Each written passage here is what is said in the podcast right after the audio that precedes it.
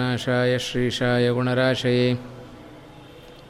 हृद्याय शुद्धविद्याय मध्वाय च नमो नमः। यो विप्रलम्भविपरीतमतिप्रभूतवादान्निरस्य कृतवान् भुवि तत्त्ववादम्। सर्वेश्वरो हरिरिति प्रतिपादयन्तम्। आनन्दतीर्थमुनिवर्यमहं नमामि भवति यदनुभावादेडमूकोऽपि वाग्मी जडमतिरपि जन्तुर्जायते प्राज्ञमौलिः। सकलवचनचेतो देवता भारती सा मम वचसि निधत्तां सन्निधिं मानसे च। अनवद्यात्मचारित्र्यं वादिखद्योतभास्करं। विद्यामान्यगुरुं वन्दे विद्याविद्योतभास्वरम् महत्कृतिशतैर्नित्यं विश्वरक्षणदीक्षितान् विश्वेशतीर्थचरणान् वन्दे विद्यागुरून् मम आपादमौलिपर्यन्तं गुरूणामाकृतिं स्मरेत् तेन विघ्नाः प्रणश्यन्ति सिद्ध्यन्ति च मनोरथाः पृथ्वीमण्डलमध्यस्थाः पूर्णबोधमतानुगाः वैष्णवाः विष्णुहृदयाः तान्नमस्ये गुरून् मम। श्रीगुरुभ्यो नमः। श्रीमदानन्दतीर्थभगवत्पादाचार्यगुरुभ्यो नमः। हरिः ॐ हरिः ॐ हरिः ॐ आपदाम् अपहर्तारं दातारं सर्वसम्पदाम् लोकाभिरामं श्रीरामं भूयो भूयो नमाम्यहम् राघवो विजयं दद्यात् मम सीतापतिप्रभुः राघवस्य पदद्वन्द्वं दद्यादमितवैभवम्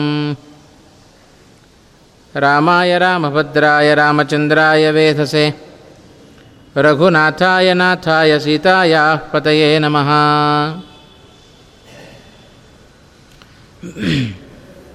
ರಾಯರ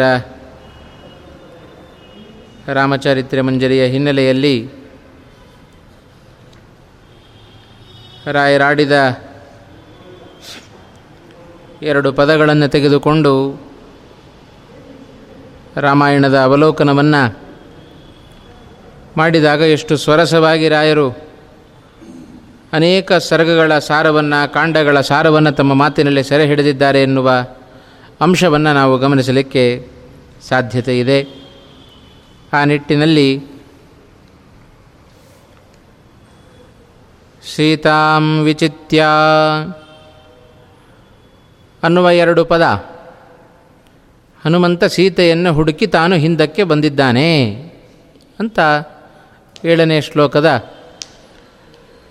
ಪ್ರಾರಂಭದ ಸಾಲಿನಲ್ಲಿ ರಾಯರ ಮಾತು ಬಂತು. ಅದರ ಹಿನ್ನೆಲೆಯಲ್ಲಿ ಸಮಗ್ರ ಸುಂದರಕಾಂಡದ ಸಾರವನ್ನು ನಾವು ಕಾಣಲಿಕ್ಕೆ ಸಾಧ್ಯತೆ ಇದೆ. ಹಾಗೇ ಹುಡುಕಿದ್ದಲ್ಲ. ಸಾಧಾರಣವಾಗಿ ಲೋಕ ಲೋಕದ ಕಣ್ಣಿಗೆ ಕಾಣುವಂತೆ ಹನುಮಂತ ಭಾಳ ಕಷ್ಟಪಟ್ಟಿದ್ದಾನೆ. ಅದು ಭಗವಂತನ ಕೆಲಸ ಅಷ್ಟು ಸುಲಭ ಅಲ್ಲ. ಸಾಧನೆ ಮಾಡಬೇಕು, ಭಗವಂತನಿಗೆ ತೃಪ್ತಿಯಾಗುವಂತೆ ನಡ್ಕೊಳ್ಬೇಕು ಅಂದರೆ ಅದಷ್ಟು ಸುಲಭ ಅಲ್ಲ. ಅದಕ್ಕೆ ಕೃಷ್ಣ ಒಂದು ಮಾತು ಹೇಳಿದ. ಬಹೂನಾಂ ಜನ್ಮನಾಂ ಅಂತೆ ಜ್ಞಾನವಾನ್ ಮಾಂ ಪ್ರಪದ್ಯತೆ. ಒಂದೆರಡು ಜನ್ಮಕ್ಕೆ ನಮ್ಮ ಮೋಕ್ಷ ಸಿಗಲಿ ಅಂತ ಹೇಳಿದರೆ ಸಿಗೋದಿಲ್ಲ. ಭಗವಂತನ ದರ್ಶನ ಆಗಲಿ ಅಂತ ಹೇಳಿದರೆ ಆಗೋದಿಲ್ಲ. ತುಂಬ ಜನ್ಮಗಳು ಕಳಿಬೇಕು, ಜ್ಞಾನವನ್ನು ಸಂಪಾದನೆ ಮಾಡಬೇಕು. ಇದೇ ಅಜಾಮಿಳನ ಕಥೆಯನ್ನು ನಾವು ಕೇಳುತ್ತೇವೆ. ಅಂತ್ಯಕಾಲದಲ್ಲಿ ನಾರಾಯಣನ ಸ್ಮರಣೆ ಮಾಡಿದ ಮೋಕ್ಷಕ್ಕೆ ಹೋದ ಅಂತ ಮೋಕ್ಷಕ್ಕೆ ಹೋದದ್ದಲ್ಲ.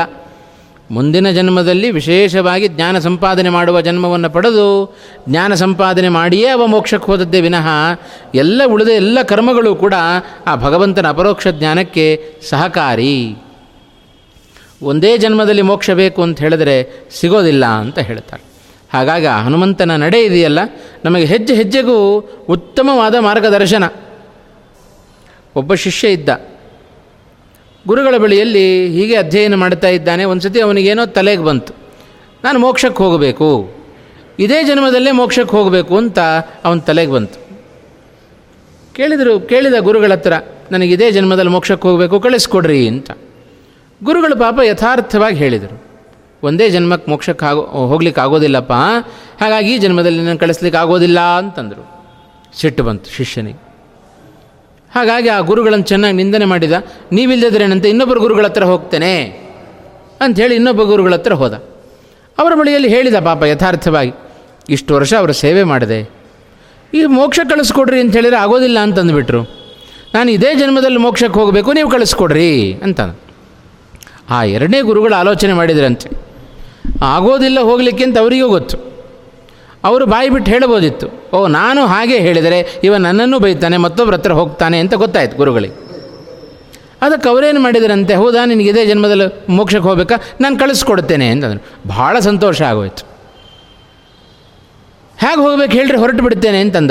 ನೋಡು, ದೂರದಲ್ಲಿ ಒಂದು ಬೆಟ್ಟ ಕಾಣಿಸ್ತಾ ಇದೆ. ಆ ಗುಡ್ಡ ಹತ್ತುಬಿಟ್ಟು ಹೋದರೆ ನಿನಗೆ ದರ್ಶನ ಆಗತ್ತೆ, ಭಗವಂತನ ದರ್ಶನ ಆಗತ್ತೆ ಅಂತ ಸುಲಭವಾದ ಮಾರ್ಗ ಹೇಳಿಬಿಟ್ರು. ಓಡಿ ಹೋಗ್ಲಿಕ್ಕೆ ಶುರು ಮಾಡಿದ ಶಿಷ್ಯ. ಸ್ವಲ್ಪ ತಡೆ ಹಿಡಿದ್ರಂತೆ. ಹೋಗಬೇಕು ನಿಜ, ಗುಡ್ಡವನ್ನು ಹತ್ತಬೇಕು ನಿಜ. ಹಾಗೆ ಹತ್ತೋದಲ್ಲ, ಅದಕ್ಕೊಂದು ಕ್ರಮ ಇದೆ ಅಂತ ಅಂದಂತೆ ಏನದು ಗುರುಗಳು ಹೇಳಿದರು, ನಿನ್ನ ಬೆನ್ನ ಮೇಲೆ ಆರು ಕಲ್ಲುಗಳನ್ನು ಇಡ್ತೇನೆ, ದೊಡ್ಡ ದೊಡ್ಡ ಕಲ್ಲುಗಳನ್ನು ಇಡ್ತೇನೆ. ಆ ಆರು ಕಲ್ಲುಗಳನ್ನು ಹೊತ್ತುಕೊಂಡು ನೀನು ನಡಿಬೇಕು. ಗುಡ್ಡ ಹತ್ತಿದರೆ, ಗುರಿ ಮುಟ್ಟಿದರೆ ಆಗ ನಿನಗೆ ಭಗವಂತ ಕಾಣಿಸ್ತಾನೆ, ನಿನಗೆ ಮೋಕ್ಷ ಸಿಗತ್ತೆ ಅಂತಂದರು. ಅಷ್ಟೇನಂತ ಭಾಳ ಖುಷಿ ಆಯಿತು. ಆಯಿತು, ಇಡ್ರಿ ನನ್ನ ಬೆನ್ನ ಮೇಲೆ ಆರು ಕಲ್ಲುಗಳನ್ನು. ಅಂಥೇಳಿ ಆರು ದೊಡ್ಡ ದೊಡ್ಡ ಕಲ್ಲುಗಳನ್ನು ಇಟ್ಟರಂತೆ ಗುರುಗಳು ಇವ ಹತ್ತಲಿಕ್ಕೆ ಶುರು ಮಾಡಿದ. ಹತ್ತು ಹೆಜ್ಜೆ ಹೋಗೋ ಪುರುಸೊತ್ತಿಲ್ಲ. ಗುರುಗಳೇ, ಭಾರ ಆಗ್ತಾ ಇದೆ. ಒಂದು ಕಲ್ಲು ಸರಿ. ಸ್ವಲ್ಪ ಭಾರ ಕಮ್ಮಿ ಆಗುತ್ತೆ, ನಾನು ಗುರಿಯನ್ನು ಮುಟ್ತೇನೆ ಅಂತಂದ. ಆಯಿತು ಅಂಥೇಳಿ ಒಂದು ಕಲ್ಲು ಇಳಿ ಇಳಿಸಿದರು. ಮತ್ತೊಂದು ಹತ್ತು ಹೆಜ್ಜೆ ಹೋದ, ಮತ್ತೂ ಭಾರ ಆಯಿತು. ಮತ್ತೊಂದು ಕಲ್ಲನ್ನು ಇಳಿಸಿದರು. ಹೀಗೆ ಸ್ವಲ್ಪ ದೂರ ಹೋಗೋಷ್ಟರಲ್ಲಿ ಬೆನ್ನ ಮೇಲೆ ಇಟ್ಟ ಆ ಆರು ಕಲ್ಲುಗಳು ಕೆಳಗಡೆ ಇಳಿಸಿದಾಗ ಆಗ ಬೆನ್ನೆಟ್ಟಿಗೆ ಮಾಡಿದ. ಗುರಿ ಸ್ವಲ್ಪೇ ದೂರ ಇದೆ. ನೋಡಿದ ಓಡಿ ಹೋಗ್ತಾನೆ. ಬೆಟ್ಟ ಗುಡ್ಡವನ್ನು ಹತ್ತಿದ. ಅಲ್ಲಿ ಹೋಗಿ ನೋಡುತ್ತಾನೆ, ಯಾವ ಭಗವಂತನೂ ಇಲ್ಲ, ಏನೂ ದರ್ಶನ ಆಗಲಿಲ್ಲ. ಕೇಳಿದ ಗುರುಗಳನ್ನು, ಗುಡ್ಡ ಹತ್ತಿದರೆ ದರ್ಶನ ಆಗತ್ತೆ ಅಂತ ಹೇಳಿದ್ರಿ, ಇಲ್ಲಿ ಏನೂ ಇಲ್ಲಲ್ಲ, ನೀವು ಯಾಕೆ ಸುಳ್ಳು ಹೇಳಿದಿರಿ ಅಂತ ಕೇಳಿದ. ಆಗ ಗುರುಗಳು ಹೇಳಿದರಂತೆ, ನಾನು ಹತ್ತಬೇಕಾದ್ರೆ ಆರೂ ಕಲ್ಲುಗಳನ್ನು ಇಟ್ಟುಕೊಂಡು ಹತ್ತಬೇಕು ಅಂತಂದೆ, ನೀನು ಹತ್ತಿದ ಮಾರ್ಗವನ್ನು ಯೋಚನೆ ಮಾಡು ಅಂತಂದ್ರಂತೆ.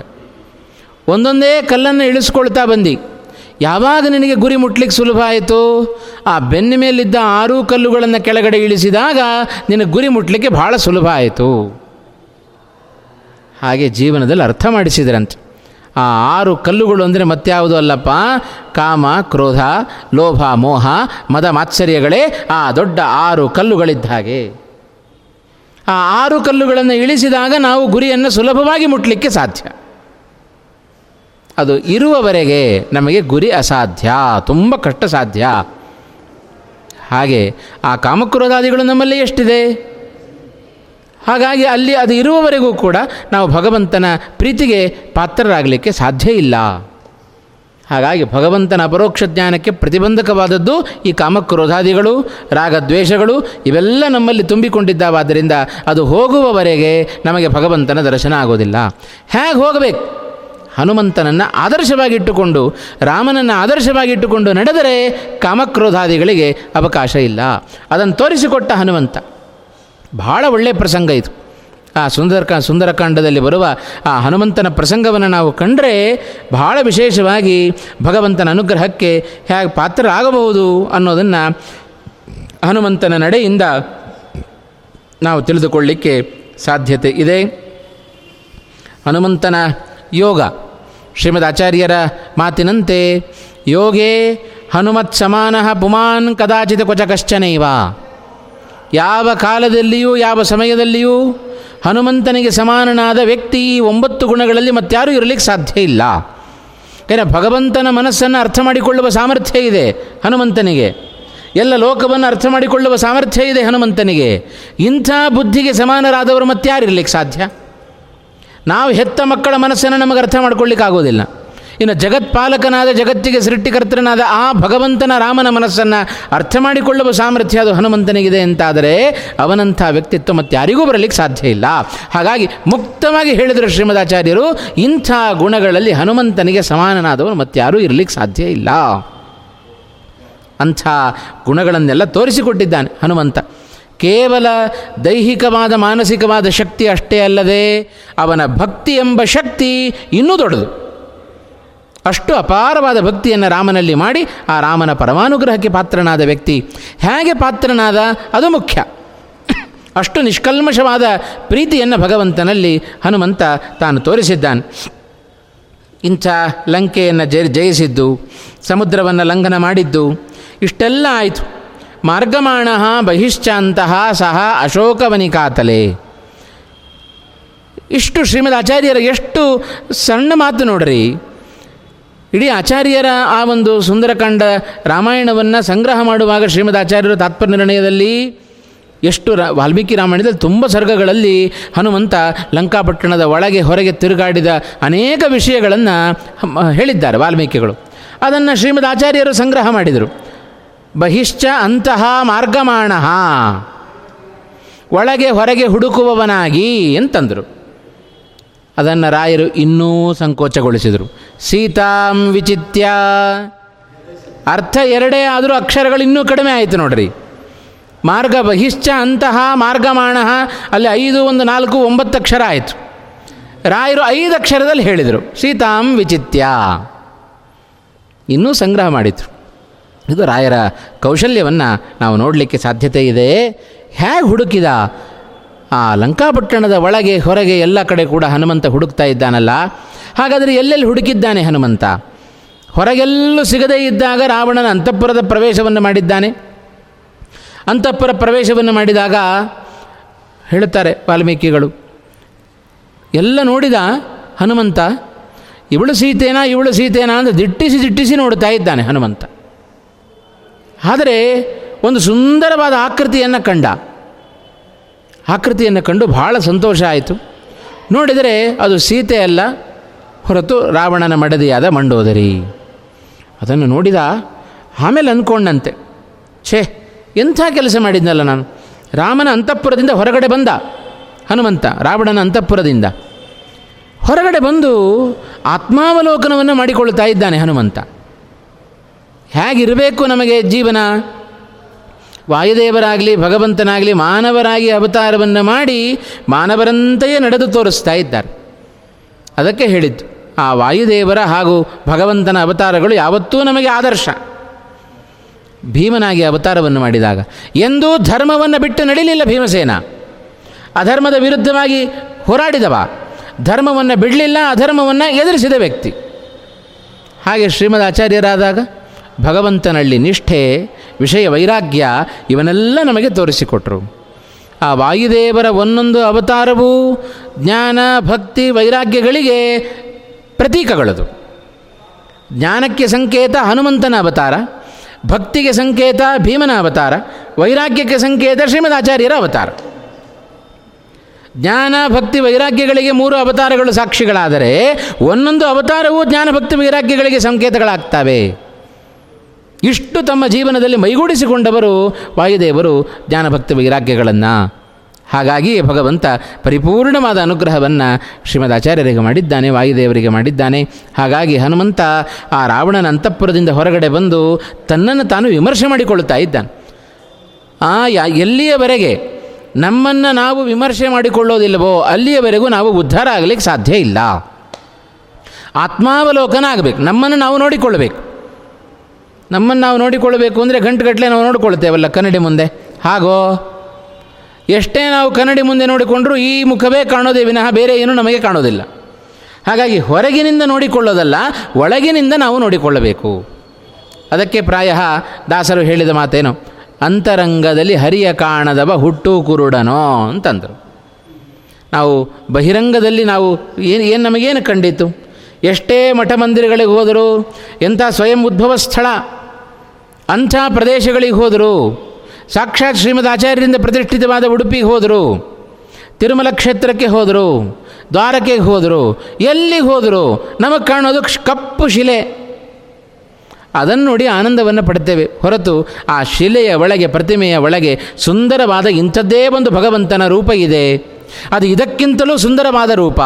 ಆ ರೂಪದಿಂದ ನಾವು ಅನುಗ್ರಹವನ್ನು ಸಂಪಾದನೆ ಮಾಡಬೇಕು. ಆ ರೂಪದ ಚಿಂತನೆ ನಮಗೆಂದಾದರೂ ಬಂದೀತೋ?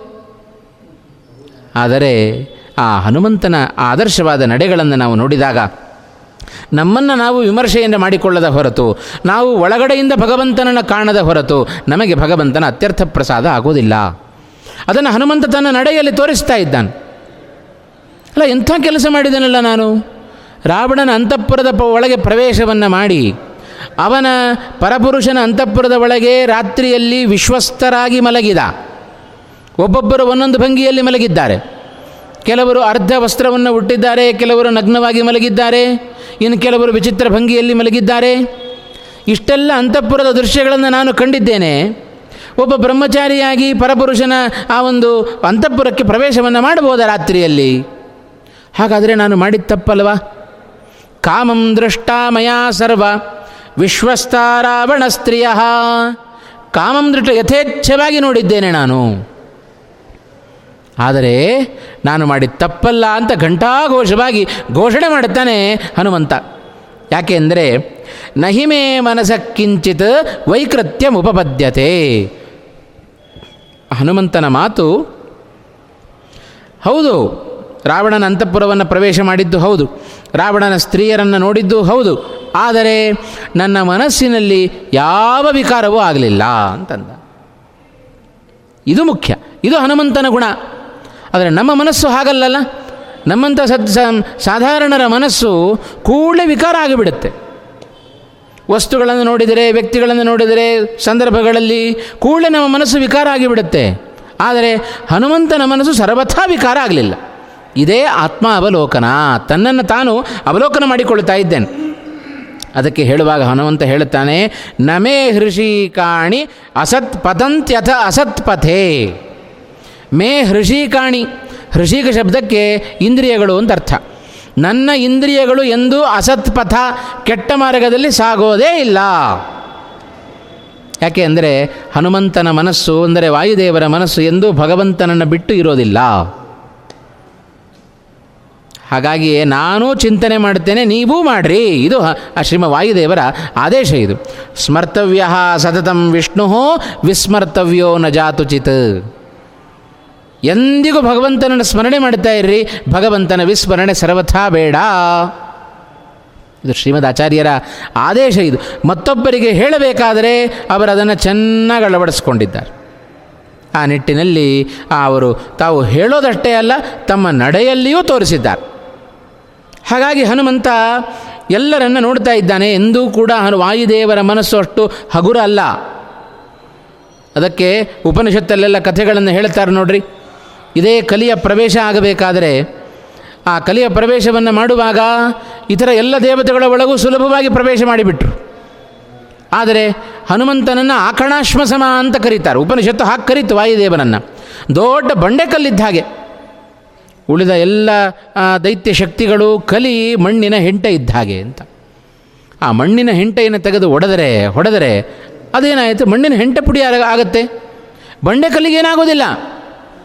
ವಾಯುದೇವರ ಶರೀರ ದೊಡ್ಡ ಬಂಡೆ ಕಲ್ಲಿದ್ದ ಹಾಗೆ. ಯಾವ ಕಲಿಯೂ ಕೂಡ ವಾಯುದೇವರನ್ನು ಪ್ರವೇಶ ಮಾಡಲಿಕ್ಕೆ ಸಾಧ್ಯವೇ ಇಲ್ಲ. ನಮ್ಮ ದೇಹದ ಒಳಗೆ ಸುಲಭವಾಗಿ ಕೊರೋನಾನೇ ಪ್ರವೇಶ ಮಾಡಿಬಿಡುತ್ತೆ. ಇನ್ನು ಕಲಿ ಪ್ರವೇಶ ಮಾಡದೇ ಇರ್ತಾನೇನು ಇನ್ನೂ ಸುಲಭವಾಗಿ ಪ್ರವೇಶ ಮಾಡುತ್ತಾನೆ ಅಂತ. ಅಷ್ಟು ಹಗುರ ನಮ್ಮ ದೇಹ. ವಾಯುದೇವರ ದೇಹ ಅಂಥ ಹಗುರವಾದ ದೇಹ ಅಲ್ಲ. ಎಂಥವರಿಗೂ ಒಳಗಡೆ ಪ್ರವೇಶವನ್ನು ಮಾಡಲಿಕ್ಕೆ ಅವಕಾಶ ಕೊಡದ ದೇಹ. ಹಾಗಾಗಿ ವಾಯುದೇವರು ಅಂಥ ಒಂದು ಆಕಣಾಶ್ಮ ಸಮ ಅಂತ ಕರೆಸಿಕೊಂಡ ವ್ಯಕ್ತಿಯವರು. ಹಾಗಾಗಿ ತಮ್ಮ ಮನಸ್ಸಿನ ಬಗ್ಗೆ ಜಗದ್ವಿಲಕ್ಷಣವಾದ ಒಂದು ಹತೋಟಿಯನ್ನು ಸಾಧಿಸಿದವರು. ಆದ್ದರಿಂದಲೇ ಅವರನ್ನು ಜೀವೋತ್ತಮರು ಜೀವೋತ್ತಮರು ಅಂತ ಕರಿತೆ. ಉಳಿದ ಎಲ್ಲ ದೇವತೆಗಳಿಗೂ ಅಜ್ಞಾನ ಇದೆ.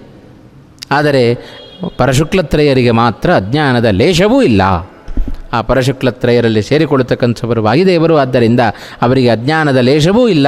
ಸರ್ವಥಾ ಸರ್ವದಾ ಭಗವಂತನ ಅನುಗ್ರಹಕ್ಕೆ ಪಾತ್ರರಾದವರಾದ್ದರಿಂದ ಅವರ ಮನಸ್ಸಿನ ಸ್ಥಿತಿ ಬಹಳ ಒಳ್ಳೆಯ ವಿಮರ್ಶೆಯನ್ನು ಹನುಮಂತ ಮಾಡಿಕೊಂಡದ್ದನ್ನು ವಾಲ್ಮೀಕಿಗಳು ರಾಮಾಯಣದಲ್ಲಿ ಉಲ್ಲೇಖ ಮಾಡುತ್ತಾರೆ. ಇದೆಲ್ಲ ನಮಗೆ ಹನುಮಂತನ ಮೂಲಕ ಜೀವನದಲ್ಲಿ ನಾವು ತೆಗೆ, ಕಲಿ, ಕಲಿತುಕೊಳ್ಳಬೇಕಾಗಿರತಕ್ಕಂಥ ಪಾಠಗಳು. ರಾವಣನ ಅಂತಃಪುರದ ಪ್ರವೇಶವನ್ನು ಮಾಡಿದರೂ ನನ್ನ ಮನಸ್ಸು ಯಾವ ವಿಕಾರವನ್ನು ಹೊಂದಲಿಲ್ಲ. ಯಾಕೆ ಅಂದರೆ ಆ ಮನಸ್ಸೇನಾದರೂ ವಿಕಾರ ಹೊಂದಿದ್ದರೆ ನನ್ನಲ್ಲಿ ದೋಷ ಬರ್ತಾ ಇತ್ತು.